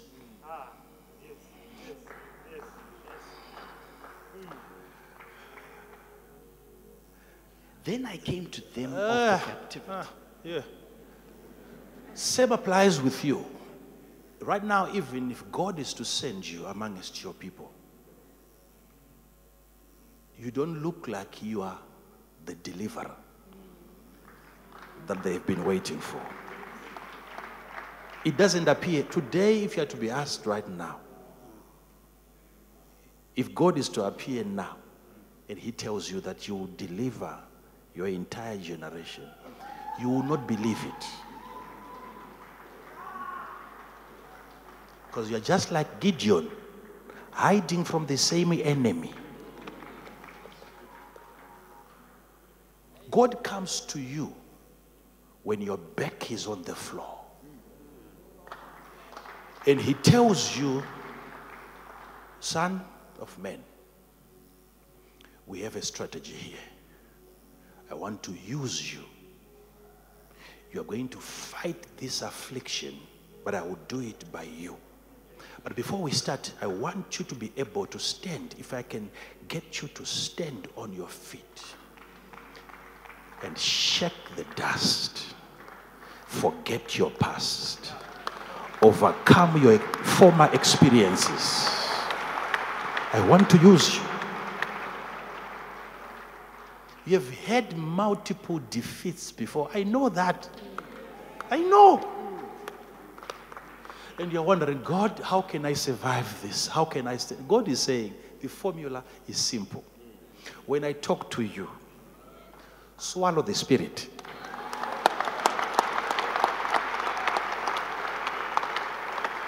If I had time, I was going to show you what then happens at the end of chapter number two, where the hand of, the, there was a hand that came.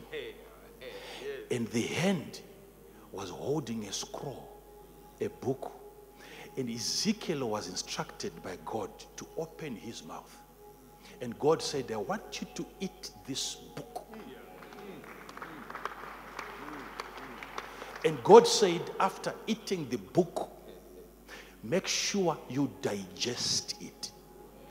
He was instructed to ingest the book. Make sure that your belly is filled with the book. What was that? And God said, and then after that, you will speak. And Ezekiel says, I saw the book was written outside and inside. He was not given an opportunity to get into details, but Ezekiel says, I noticed that I saw that there were lamentations and mournings and wars in the book. So he only read the, the, the topics. Before he could get into details, God said, swallow it. So he was given an ability by God not only to read what was written, to eat. So that when he opens his mouth, he would say things that he never studied. You're not following.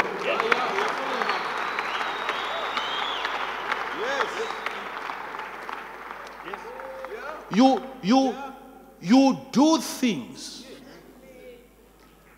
that the university could not give to you.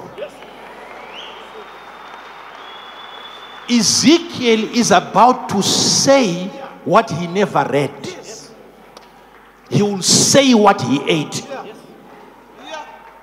Why would God say digest? He's saying the message that you are going to eventually preach become that. Yes. Have an experience of what you are going to preach to your mother, to your father, to your brother, to your sister. This is the period that you are in right now. You're coming to church, you hear God's word, and you wonder, how is this going to end? My, my brother, God said, make sure that the book fills your belly. When you digest anything that you eat, that becomes you, and you become that. So, what are you becoming? The word. The word. You are becoming the word.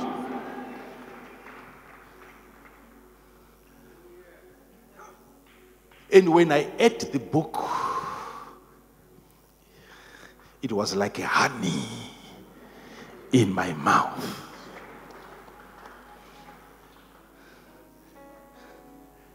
Child of God, your obedience to God So even the Deuteronomy chapter 8, if you read verse number 1, you multiply according to your obedience of God's statutes and instructions and commandments. All the commandments which I command thee this day shall ye observe to do, If you observe and you do all the commandments, what is going to happen? that ye may live and Number one, by the commandments, you, you what? live. Not by bread alone, but by every word. You live by the commandments of the Lord. The church is a different economy. The church is a separate government.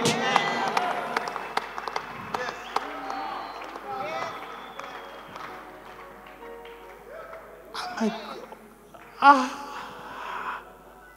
Ah. Ah. Read it again. And all the commandments which I command thee this day shall ye observe to do, Yes. that ye may live Number one.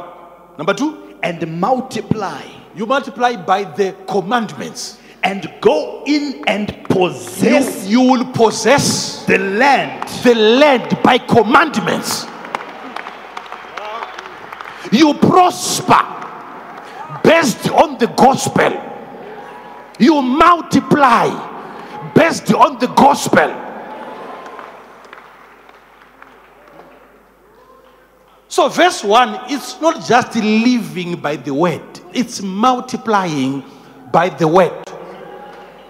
it's possessing by the word. Wow. So you leave this place, you are aware of territories to be reclaimed. And you look at yourself and you say, Ha, prophet, do I have what it takes to occupy that position? I might also say to you, you don't have what it takes. But only if you can hearken, if you can listen. Because as God speaks, a spirit that helps you stand will get into you. There is no territory that you cannot repossess.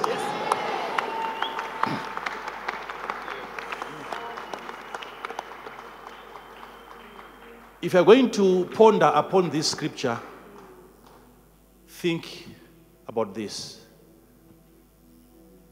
When God gave them manna, and they died.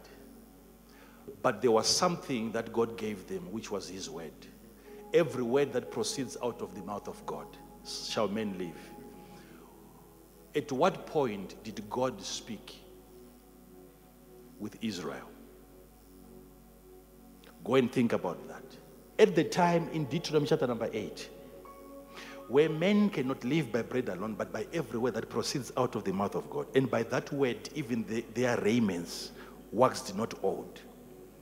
So, when did God speak even to the children of Israel? They could not hear his voice.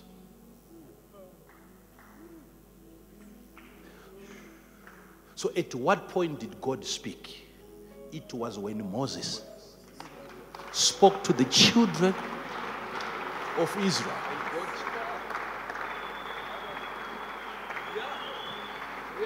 Though they disobeyed him, but their clothes obeyed Moses.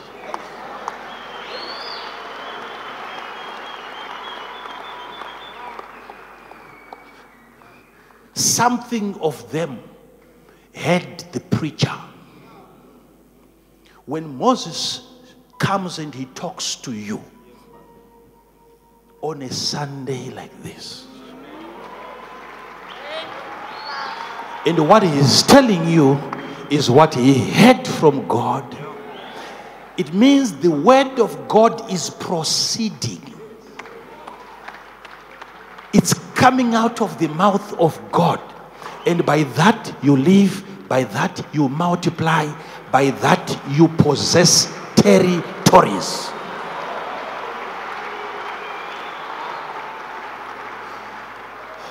All along, you have been wondering if you're a couple and you're looking forward to maybe building your own house. Okay? Something keeps telling you that you, you can't be renting forever. You need to have your own habitation, right? Just like you're in a physical body, you're not renting. It's a physical property that you own, that you run, and you are lord over that body. Same applies. You would want to also have your own house. And thinking like that is proof that you're a child of God. But then you look at resources. Do I have what it takes? Do I have the money to even start to build? Hear me. Be aware now of this resource called the Spirit. Spirit. Spirit. When a prophet speaks and he even mistakenly mentions a property,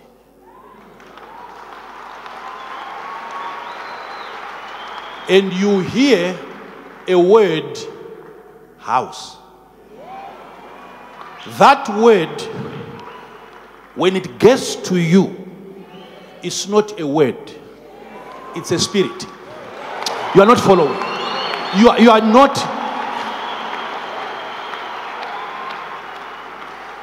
Ezekiel says, When he spake unto me, a spirit entered So when God said to Ezekiel, Stand on your feet, he did not leave it up to Ezekiel to see what he can do so that he stands. No, when he said stand, the word stand was a spirit. Like when Jesus said to Peter, Come on water. That come was a resource, it was an empowerment. Yet God did not touch Peter, he only spoke. Okay, you want to come? Are you interested? Okay, go ahead, come. Come. That was enough. That word come became a spirit that entered Peter.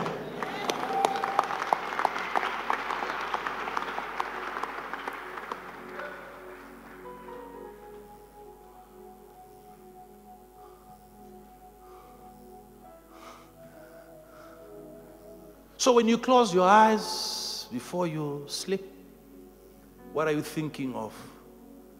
Your tomorrow? What are you thinking of? Your future? What you think is the future?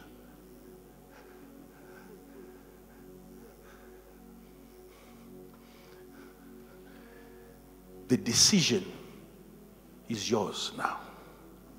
What am I going to do? What I'm saying, you might not hear this from anybody else.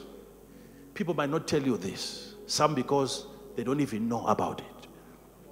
To think that this life that you have lived so far, I don't know how old you are, but it could just be one face that you have lived so far.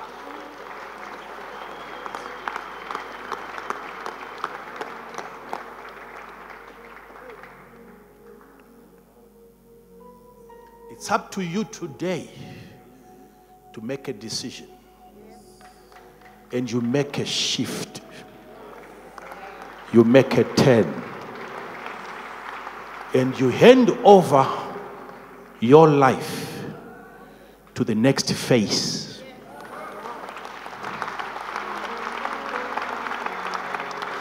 Ask yourself a question. Living a life in a country like this demands what kind of a face?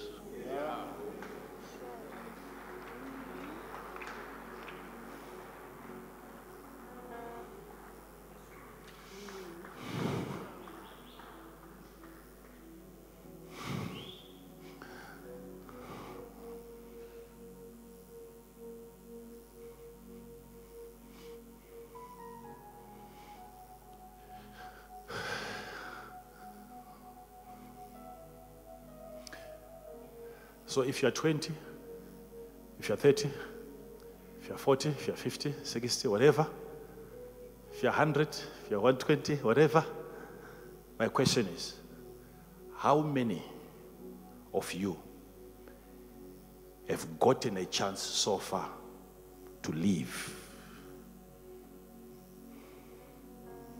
It has always been the face of a man.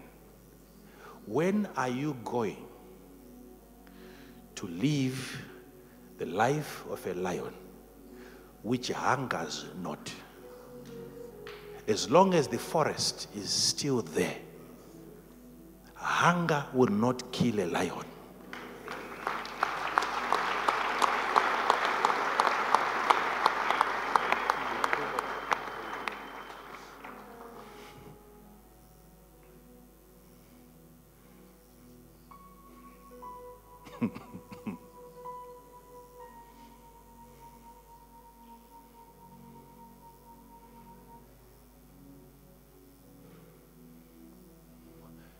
You have to repent, you have to repent.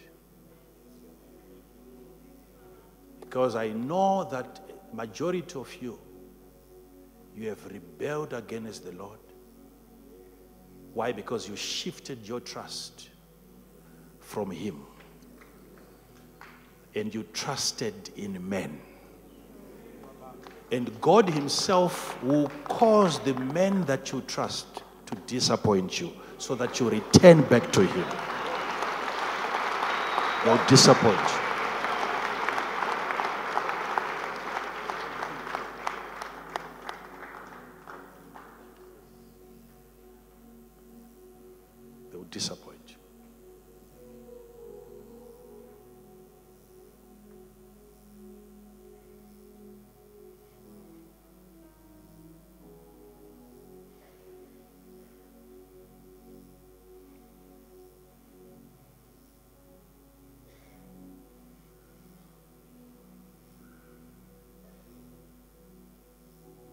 It's time for the lions to roar.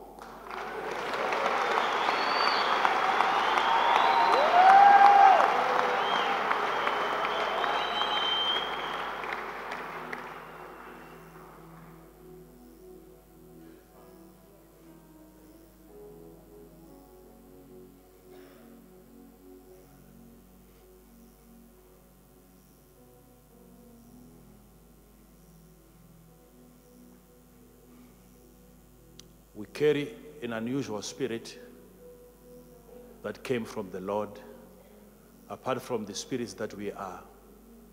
When you come to a house, to the house of God like this one, and God speaks, and you are here, and you leave this place as you go. Child of God, hear me and hear me well. It is never up to the people to decide. When you become the right person and the right spirit,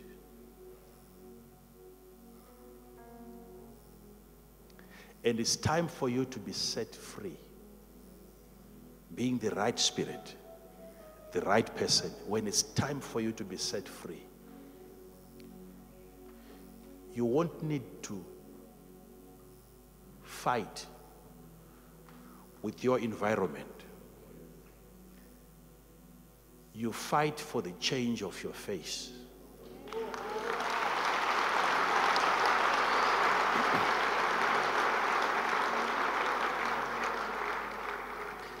So think for a moment if you have four faces you have four different manifestations. You have four lives to live. These angels had spare wings, wings to spare. Yet some beings are so desperate for wings. These ones had four, only using two to fly and the other two to cover. They are in their own league of success. More than enough. Why? Their ability to live multiple lives. If this life that you are living now, if you if you say I'm tired, there is another life.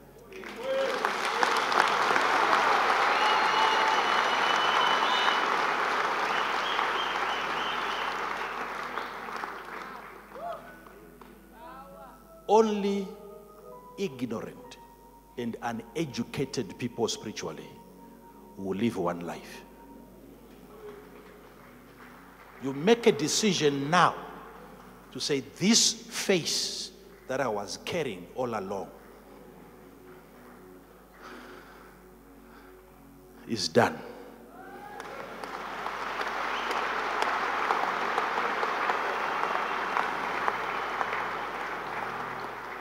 Now I need to put on a different face. If you were being defeated by sin, it was because you were too weak. You need the strength of an ox, the aggression of a lion. So imagine sister standing before God and it shows you, okay, welcome, my daughter. So, look, this is the life that you lived. Let's look at the other three lives, the other three faces that you never put on. So, if you had, if you had turned the other way, this was going to be your face. This was going to be your life. This was going to be your home address. This was going to be your husband. Each face has its own husband, unfortunately unfortunately. But you see, you can, you can. I'm not saying go and change your husband. I'm simply saying if you are to change your face, that same husband will become a different one. Because he also has four faces.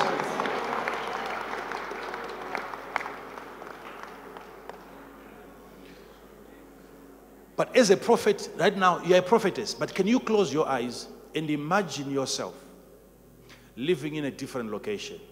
And you think it's fiction. No, it's not fiction. That's your other face. That's the other you.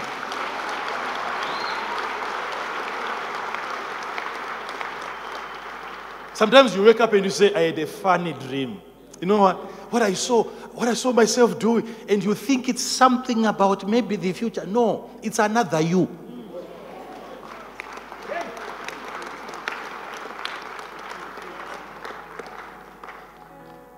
That guy that you saw living in that in, in that expensive location. It's not just a dream about you. It's actually you. It's another face of you. It's your other nature.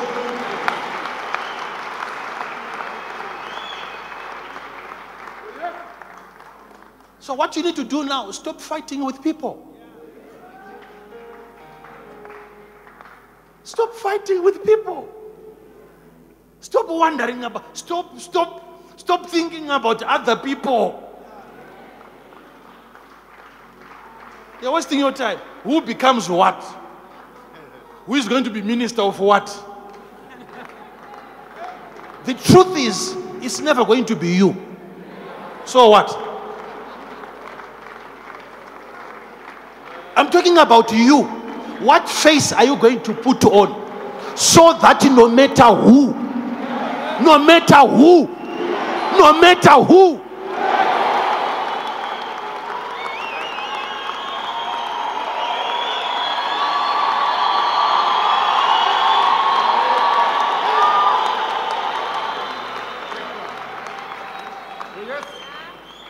we make politics the main subject.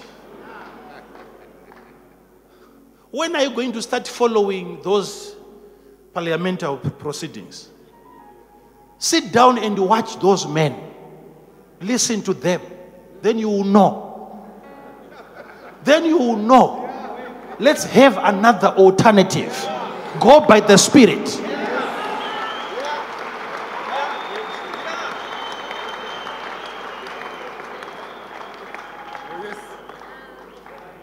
It's chaos. Yet they are calling themselves honorable this. Honorable, hon- withdraw, withdraw, honorable. I will not withdraw, withdraw.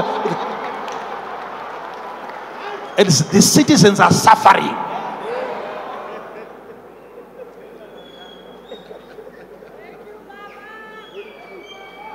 That is where you'd expect to have order. They keep calling for it. Order, order, order, order, order, order, order. and you put your trust there.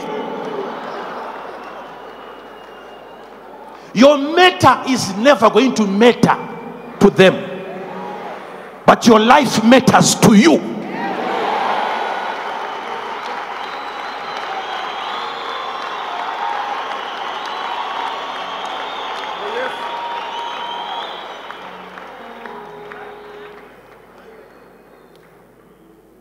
What was supposed to be discussed now is to modernize you, bring you up to date, and reprogram you. varume vachisumuka vachiti no why are we still driving? Ma- madriving school achiri kurova mamanyuwa driving hazvina ari kubvunza kuti hakuna factory ichiri kugadzira manual. And no one asks why is it that there is no factory that is actually everything is manual. becoming modern no one is raising that as a question saka chauri kudzidza wapedza kupasa neichi uchafana- uchadzidzira futi auto After passing this year, actually going to learn how to drive an auto. It's only the spirit that can update you, not people.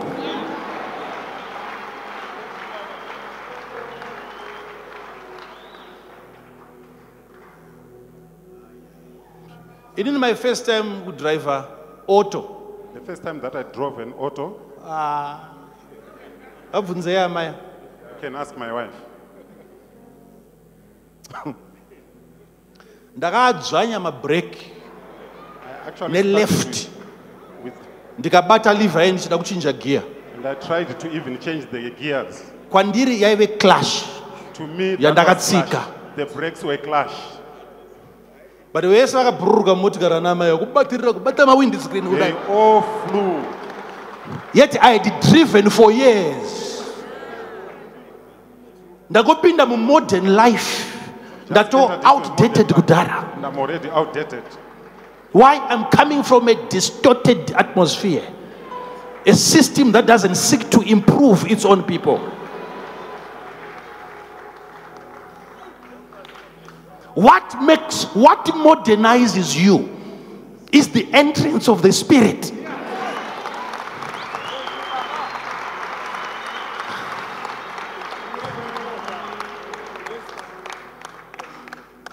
Are you following this?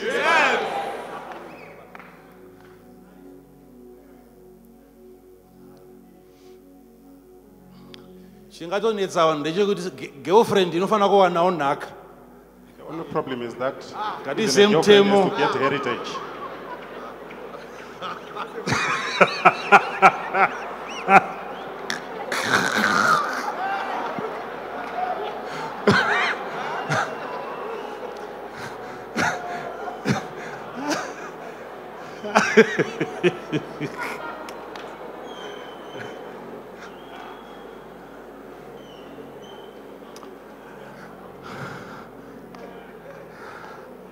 Hallelujah. Let's put our hands together for the Lord.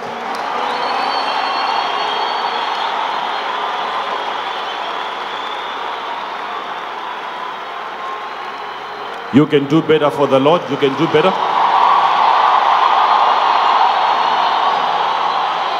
You can do better than that.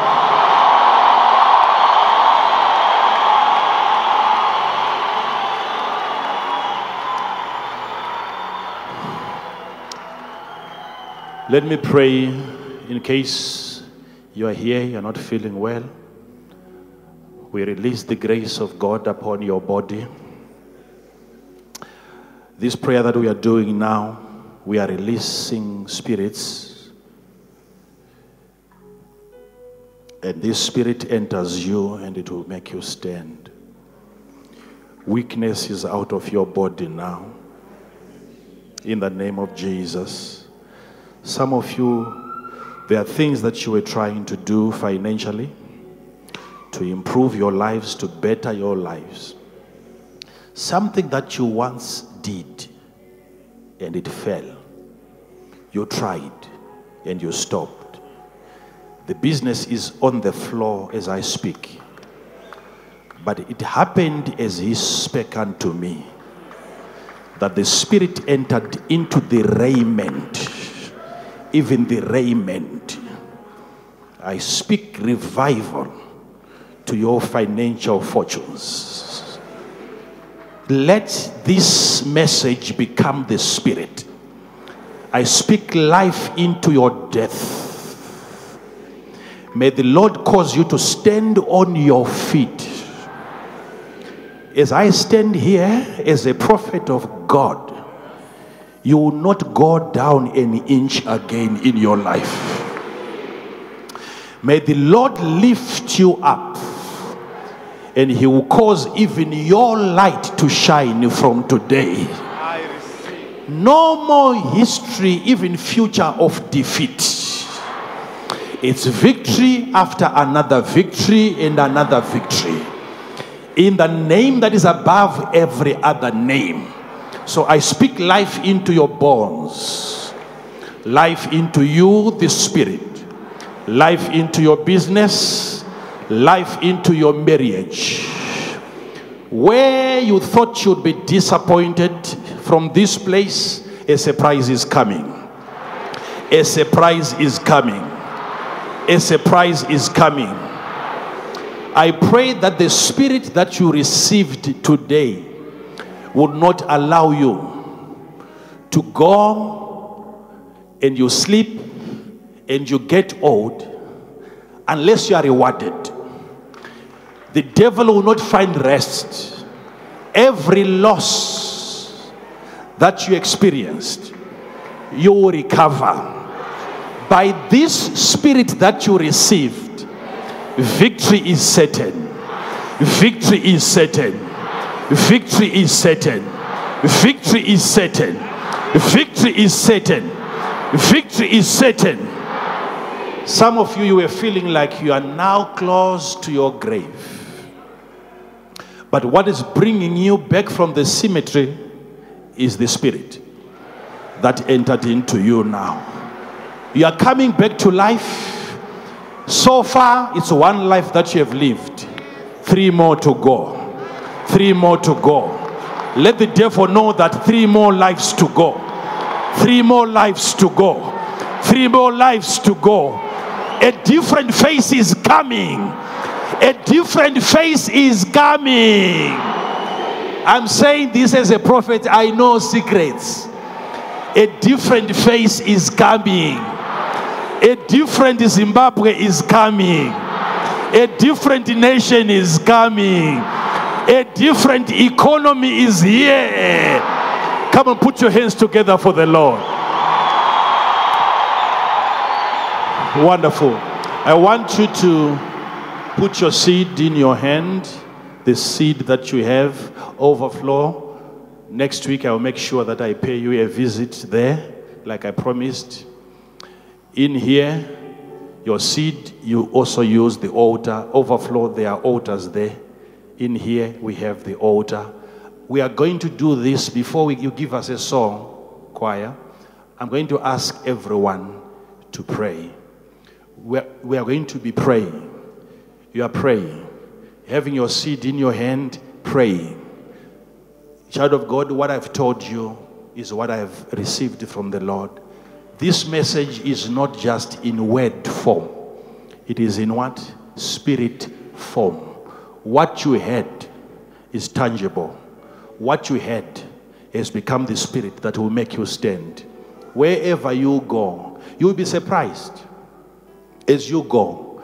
Here, I never, if, if I know myself, here I wouldn't have made it. Over there, I wouldn't have made it. But it is because of the Spirit that I've received. It will give you victory in every attempt.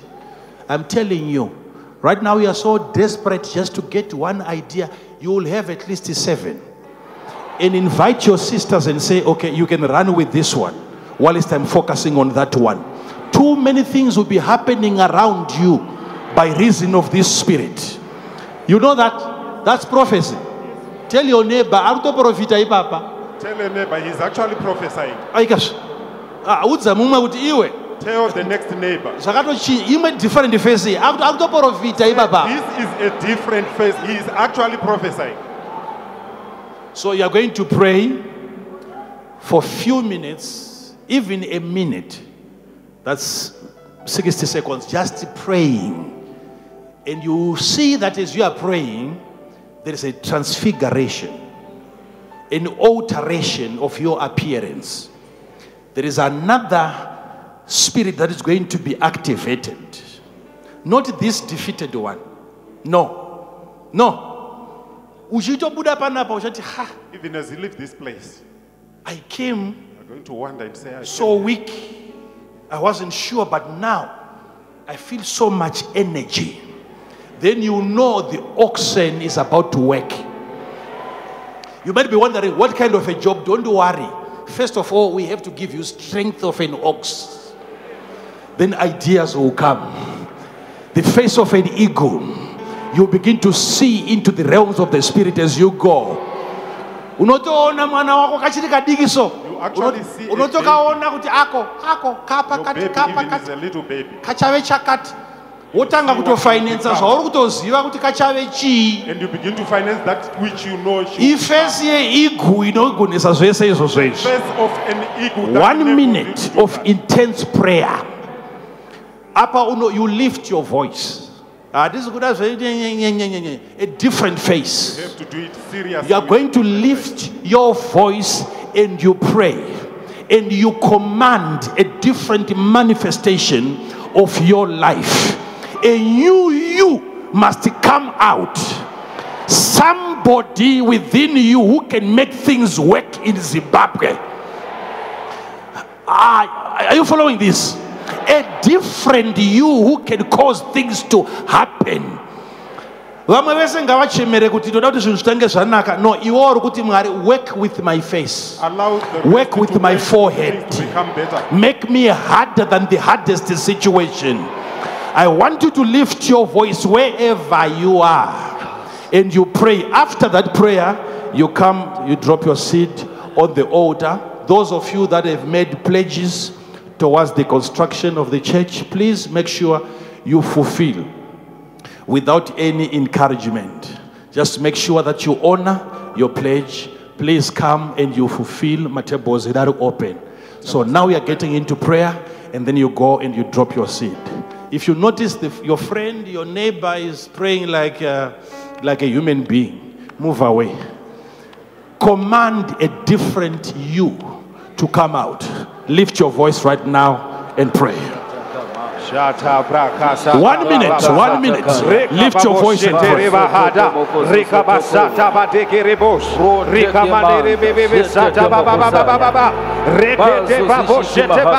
Rakata basete rafuta bete bete bete bete bete sha ta ta ta. ta rekete rika rakote bahade rekota satabaha shobreka satabaha reketeketeketeke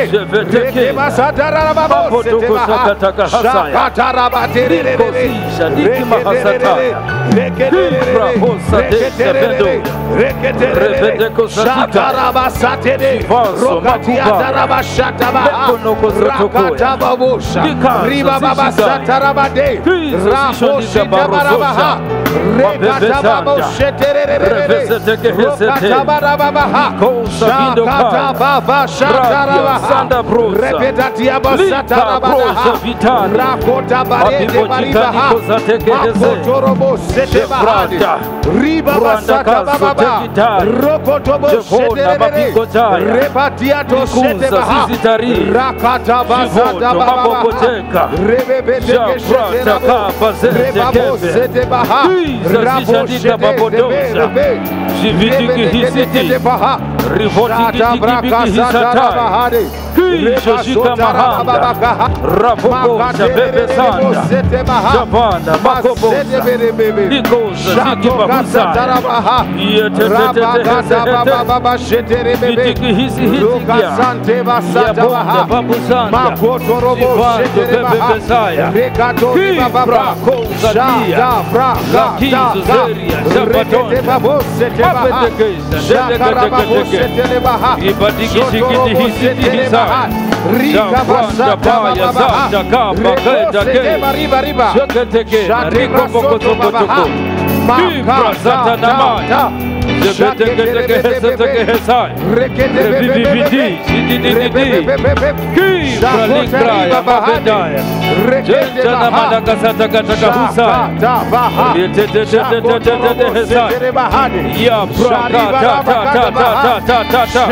Shekama, Shekama, Shekama.